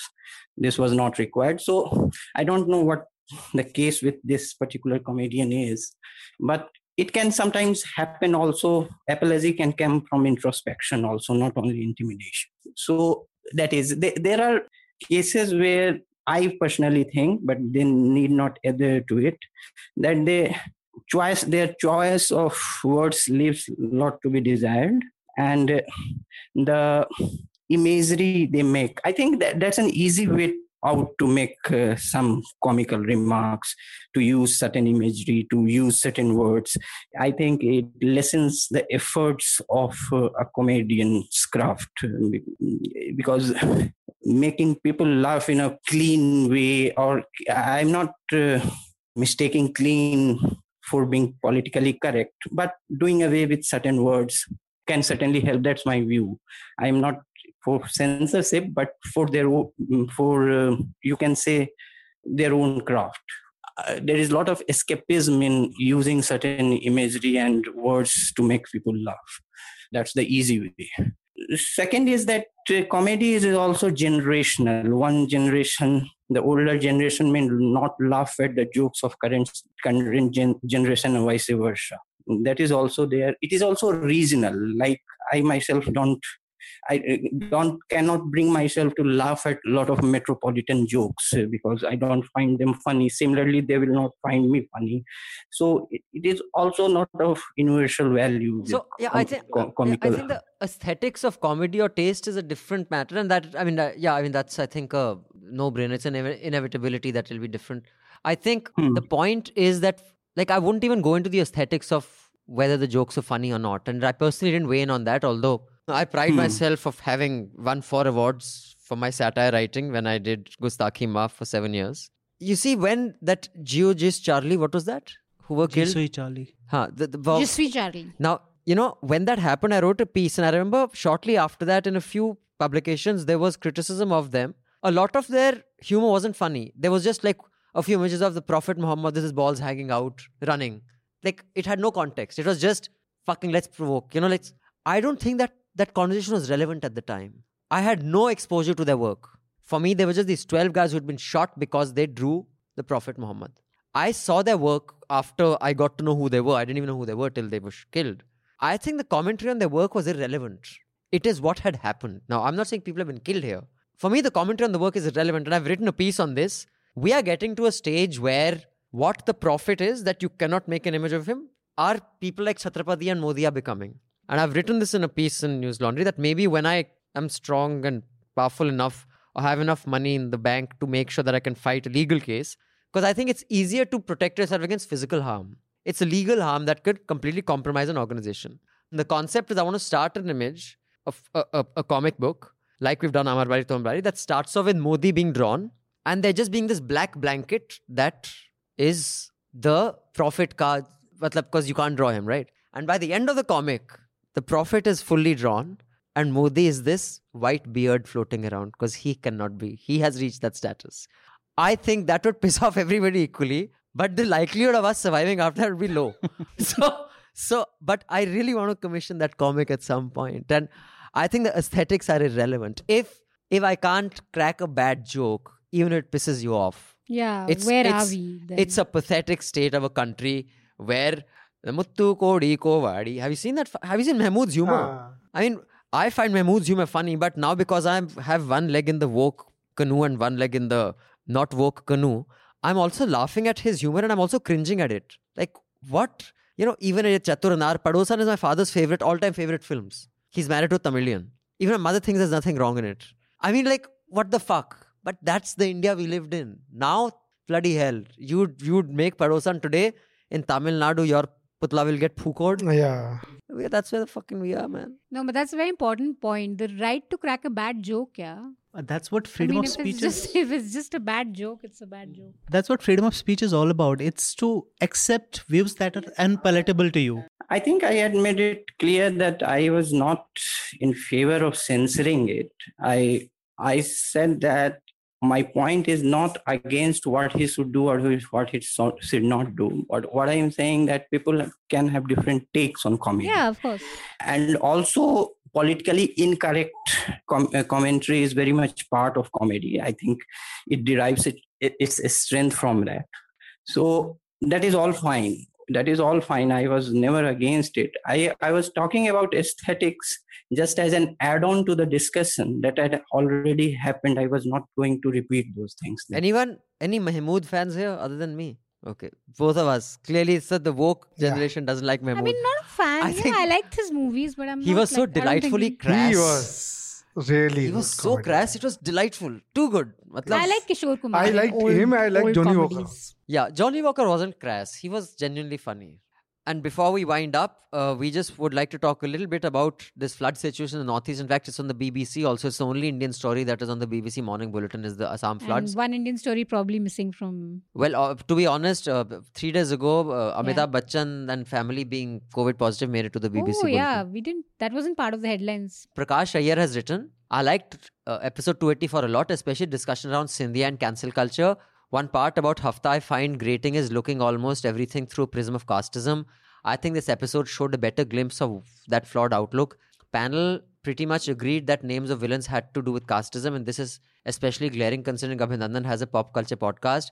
The weird names like Shakal were a temporary phase around 70s, 80s when villains were like comic book characters. If you look into popular movies before Sholay or from 90s, Shiva, Satya, then you won't see that pattern. One of the most popular older films, Mother India, had a villain named Sukhi Lal, no doubt about which caste category that belonged to. And today we have a Trivedi, Sacred Games True, Tyagi, and. Tripathi in Mirzapur. Mostly Brahmins. And even there was a time around the 80s and later, that's when I grew up. Ghayal was Balwant Rai, Damini was Inderjeet Chadda, Bazigar was Madan Chopra, all fairly popular villains. But if you want to look at it purely through casteism, sure, keep raking. My take is they just chose certain names in 70s, 80s, which rolled off the tongue with a nice punch. And no Vikas Pandey doesn't have that aesthetic sound for the comic book style depiction. Waiting for Mehraj to add what is good, bad aesthetics is defined by casteism at 3 to 1. Then he adds, I wrote that criticism regarding casteism by panel, and later today I read this. And then he's linked to the New York Times piece on the caste at the Cisco felt a bit like egg on my face as I'm an NRI and an Iyer. Though I do think there is some merit in what I had to say. Nobody's right that the names of late have not been the typical Daku names, like you were saying. Maybe not the names, but the depiction is still there. Do you see how they, for example, portrayed Alauddin Khilji? He was a royal king. I mean, he was one of the greatest kings of his cannibals time. ऐसे खा रहे हैं। वो but, but, no वो तो फिर Islamophobia होगा। That's no, no, but that is by all the, way, the all the bad characters I mean, in the movies these days yeah. police but, characters are Muslims with kohl lined eyes and but Prakash and by the time a very one of my closest friends she's a professor or of uh, at uh, creative writing at NYU she wrote Monsoon Wedding Kaminey Ishqiya and many of these films. She's just been nominated onto the academy the US Academy uh, Sabrina Dhawan. She is teaching a course on how villains depicted Indian cultural and social ethos through the ages. So, what when you're saying Mother India and all, that time we were coming out from a phase where there was scarcity and the banya was the villain. Because they would thok the roti kapda or makan right? From mother india to roti kapda or makan it was always the banya or the guy who was hoarding grain. Apna or that uh, you know that other the good daku apne godam khol dikhao. Then she she goes on to the bit about when there were the dakus of the Chambal ravens when there was lawlessness and there was these bihards there was bagis and then she's gone on to show how then it became the NRI thing. That that time the the NRI there was no clear villain. It was much more a clash of family and values of the NRI versus Indian. Then there was an entire Islamophobia thing right from you know what you're talking about. So what I said I agree with you that it is not just caste. I was saying a Daku would never be called. Maybe I said Hindi movie villain, but it would be it would not be Daku Manisha Pandey. It would be Daku Gabbar Singh. It The- can be, but that's the- what he's saying. Yeah, no, but Given not a Daku. The villain can be. He's So not a dark- Daku. Okay. See, Manisha, if you were a villain, you'd be the slimy one who's hoarding atta and not feeding us. You'd not be the brave one riding a allowing horse. people to enter temples. I would be the. You know, Abhinandan Sekhri would be the villain who was not paying his employees, not the one who's taking over the world.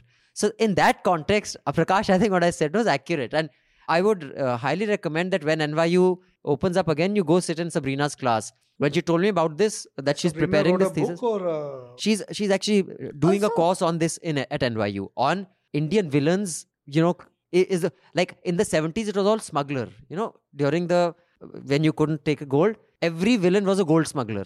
So and Alauddin Khilji, actually, the problem is not just the. Dip- I mean, they got everything wrong. Like Khilji's, he was actually uh, reciting a Persian pop song on the stairs. You know, like there's a very fam- famous Persian pop song, No, everything about how which they is eat passed chicken. off as some poetry. they were very refined people. But anyway, so this part about good bad aesthetic, it is defined by casteism, not just by casteism. But that's a one important point. I was talking to TM Krishna about say Carnatic music. Why is it that Carnatic music is this standard, this beautiful music, and say the Adivasi folk music isn't? Because the people who practice Carnatic music, they have the power in the society. Same way, in a culture, why why is Ghalib's poetry considered more refined, more eloquent than say what you would call Mahmoods. for example Mir. say i mean usually say you go out on the street there's a auto rickshaw fellow there's a rickshaw fellow he, he is listening to like what you would call this very bad terrible bollywood song. tum to ठहरे and he is listening to it but because it expresses his emotions or it expresses his feelings his love for example. And you go inside in your beautiful home listen to Ghalib why are your feelings more important than his more refined than his more aesthetic than his Hmm. so it's because you have power you have the cultural power you define it by your standards not by his standards Right. same is the case with the same is the case with dance same is the case with literature Hmm. i mean this country is a been defined by- textbook example of there it is Got it. an there is I a mean- difference between Ghalib and Yeah, I know, but I think what I, film song. what i'm saying is general he is more thing- refined. I'd Why? say.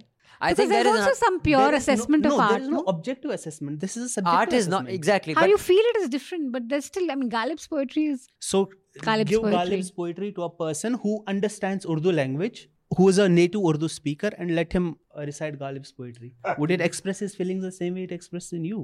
Probably so that's not Probably the only purpose of art, no? but I to think- find my expression. But wha- I think what Mehraj is talking about, it, this is a very long discussion that has often taken place. Uh, I wanted to say something about this whole business of sociology of uh, popular culture. It gives a material to a lot of people, even me. In fact, the discussion just now on my piece was just uh, a kind of attempt of sociology of popular culture. The response was also it. but uh, both, uh, me including, all are at times guilty of overreading things. It may be a one way traffic because when the script writers or you may say the lyricists write something, there may be other considerations, uh, not the kind of dissection that people subject them to. So uh, it uh, becomes a one-way traffic in that in that sense. Also, the discussion around castes, this uh, what Uh, if you see places, say like like Bihar, say considered in India as one of the most uh, caste inflicted societies. Now, if you have uh, observed it for a longer period of time, you will see it just as one of the factors, not the overriding social factor here. So again, that application of template, that folly comes that kind of flaw, because I see it as spheres of influence. Different castes having spheres of influence, historically powerful castes. Historical uh, so uh, are same caste people benefiting from other castes or de- certain de- depictions or portrayals? Or spheres of influence they they may they may hitch their interests to other castes. So you have uh, powerful caste leaders of other castes and other people trying to benefit from that sort of leadership. So there is a, a lot of uh, within caste spheres of influence. It's not very that uh, this is the decisive factor this is the only factor deciding it. It may be one of the factors in some of the circumstances but uh, reading all social behavior all attitudes around it I, I, I don't agree with i don't think anyone does. I think other than math and to an extent maybe physics chemistry and biology everything is not an absolute. Even economics is not. So yeah. So that's uh, but one uh, quick point i'd like to make about this. So when we talk about caste we usually understand it like casteism is just this upper caste yeah. oppressing the lower caste. Yeah. But that is not always the case. I mean, as Ambedkar recognizes the sort of wicked genius of the caste system is that every layer has someone something to, to yeah. oppress, someone to oppress. And, and, even at the bottom, there are you know wheels within wheels, which which exactly. determine so your this, power dynamic. So this dynamic exists throughout the story. And when we are talking about uh, like the letter also said, the prism of caste, there is this is where we fundamentally disagree I don't see this as a prism, as an aspect of society, Indian society.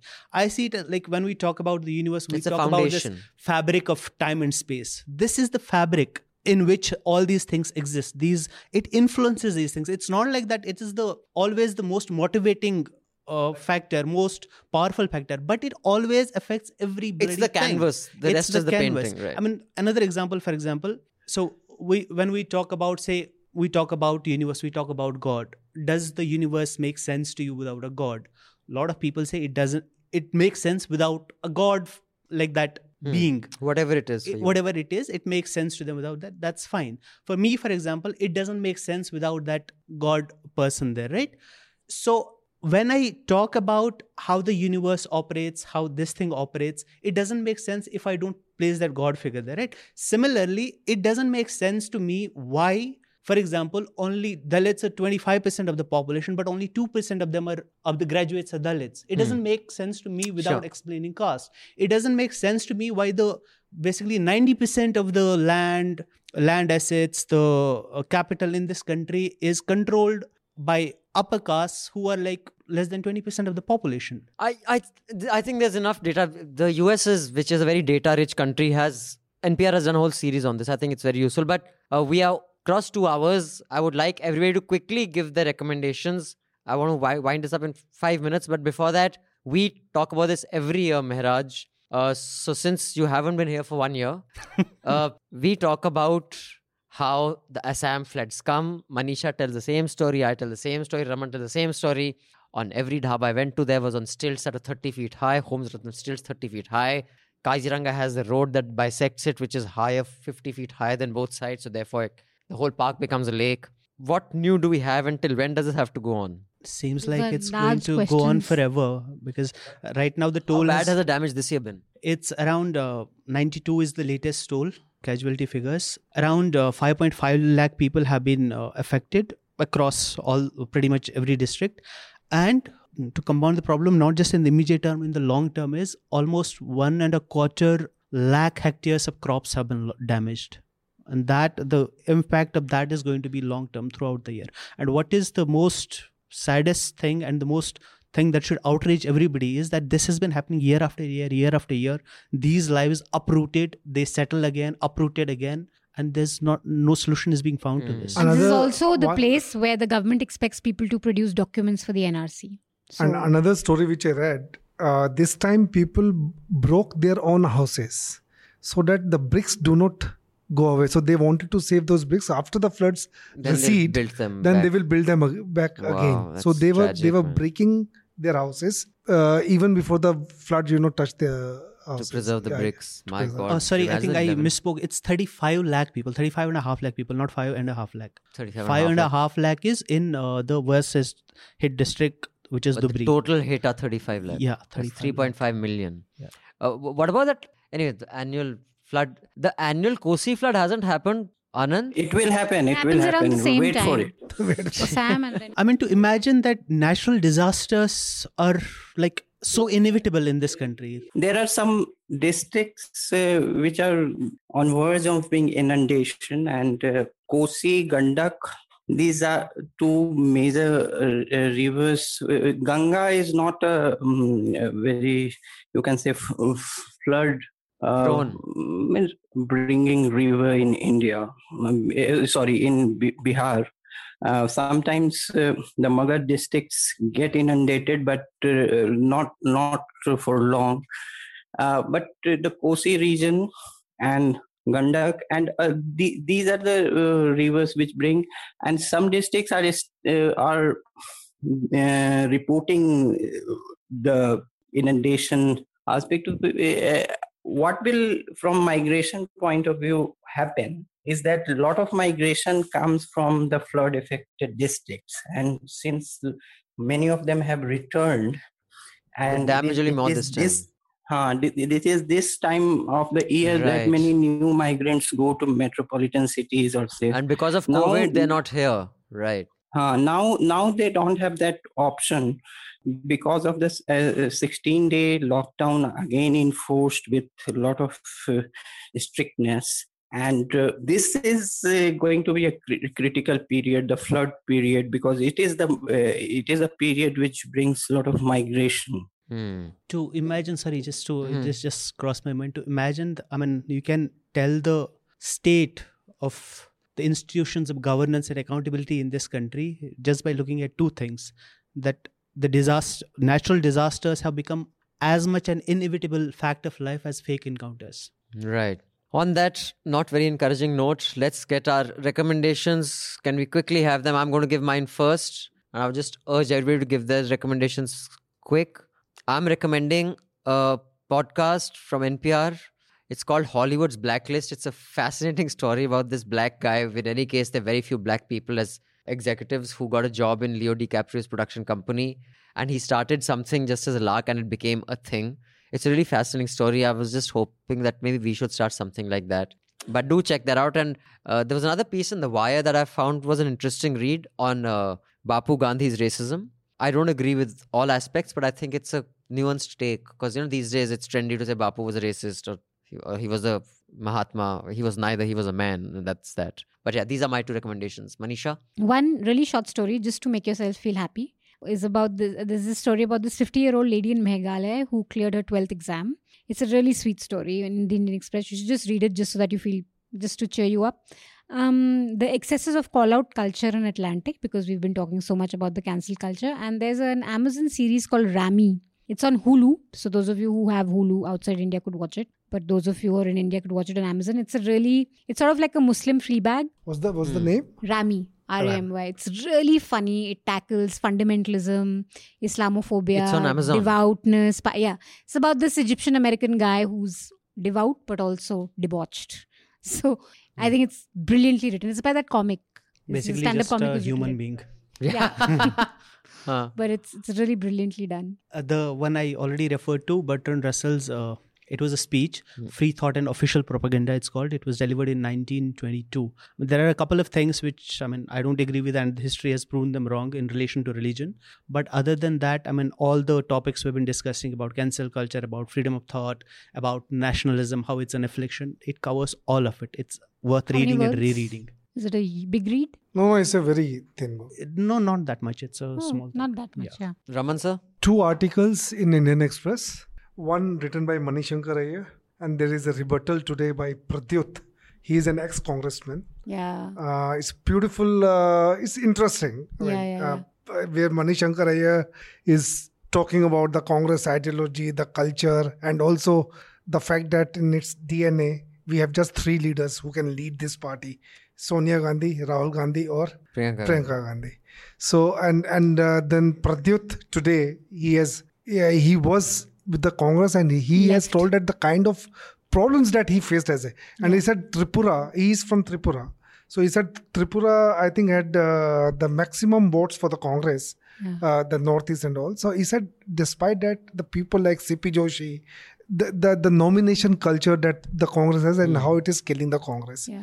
so this Ambition is is I'll not try, a bad sir, word. but I must be honest with you. There are certain things I'm very prejudiced about. Like, I cannot read a piece by Tavleen Singh seriously, and I cannot read a piece by Mani Shankar seriously. I think no, they're both think, nah, nah, it's they're complete. They're both buffoons, but and, uh, maybe that, you're uh, right. Maybe sometimes uh, they make uh, sense, uh, but it's just no, that it's not. बार आपके एक बंदा joker बन गया ना वो joker कभी आप वो No, no, जोकर you वो जोकर disagree. ऑफ लेट ही बना है but he wasn't I mean he is a hardcore कांग्रेसी and all that but he still worth listening to in reading Yeah. I think I think he's a casteist, elitist, snobbish, all that he is yeah He he is. is definitely an elitist insane man who lives in a bubble. not insane So Sorry. and Insane uh, maybe there's now. one uh, this netflix pay i mean there's one uh, mini series on uh, salisbury's uh, poison poisoning oh yeah i want to Uh, watch this that in 2018 there was a Yeah. poisoning in uh, salisbury which has a population of 46000 russians had allegedly you know oh right, I've heard of that this. nerve Yes, drug yes. you know it affected Mm. so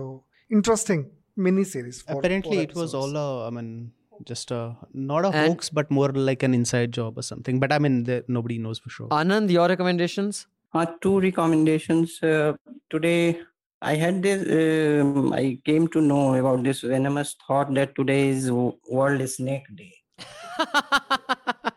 World Snake Day. Uh, Why on earth would there be a World Okay. Snake Day of all things? So, Wo- World Snake Day. So, sorry, then, Anand, is that in the uh, I literal sense or a interested in reading sense? about snakes. I I had a few years back read a book about snakes in India.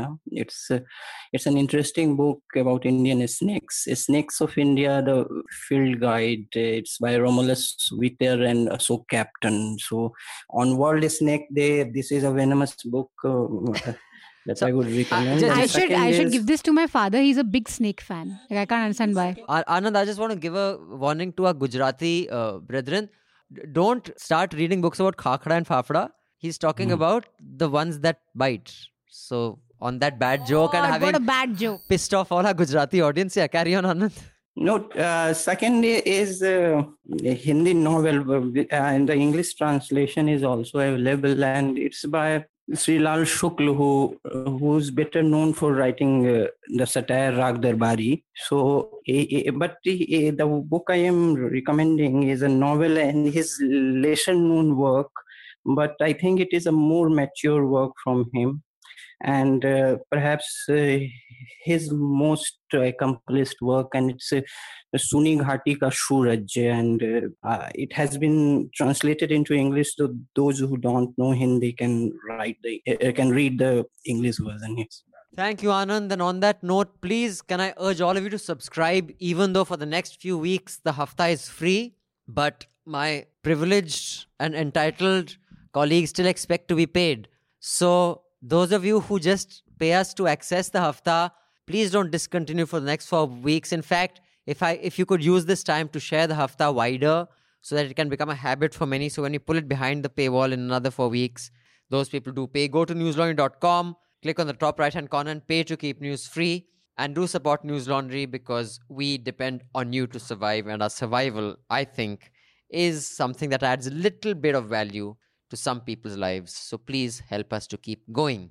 Today's song I have picked specifically for the Congress Party. So this goes out to them. This comes from the Ghatia Kawali Gharana of Kawalis. Have a good week. Have a good weekend. दुश्मनों की ओ नतनी थी दुश्मनों की कहीं दुश्मनी ने लूटा कहीं दुश्मनी ने लूटा कहीं दोस्ती ने मारा गिला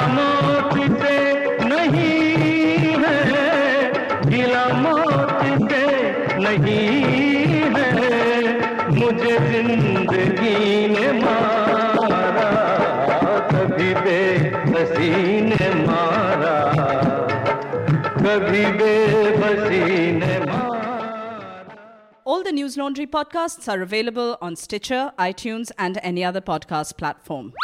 Please subscribe to Newslaundry. Help us keep news independent.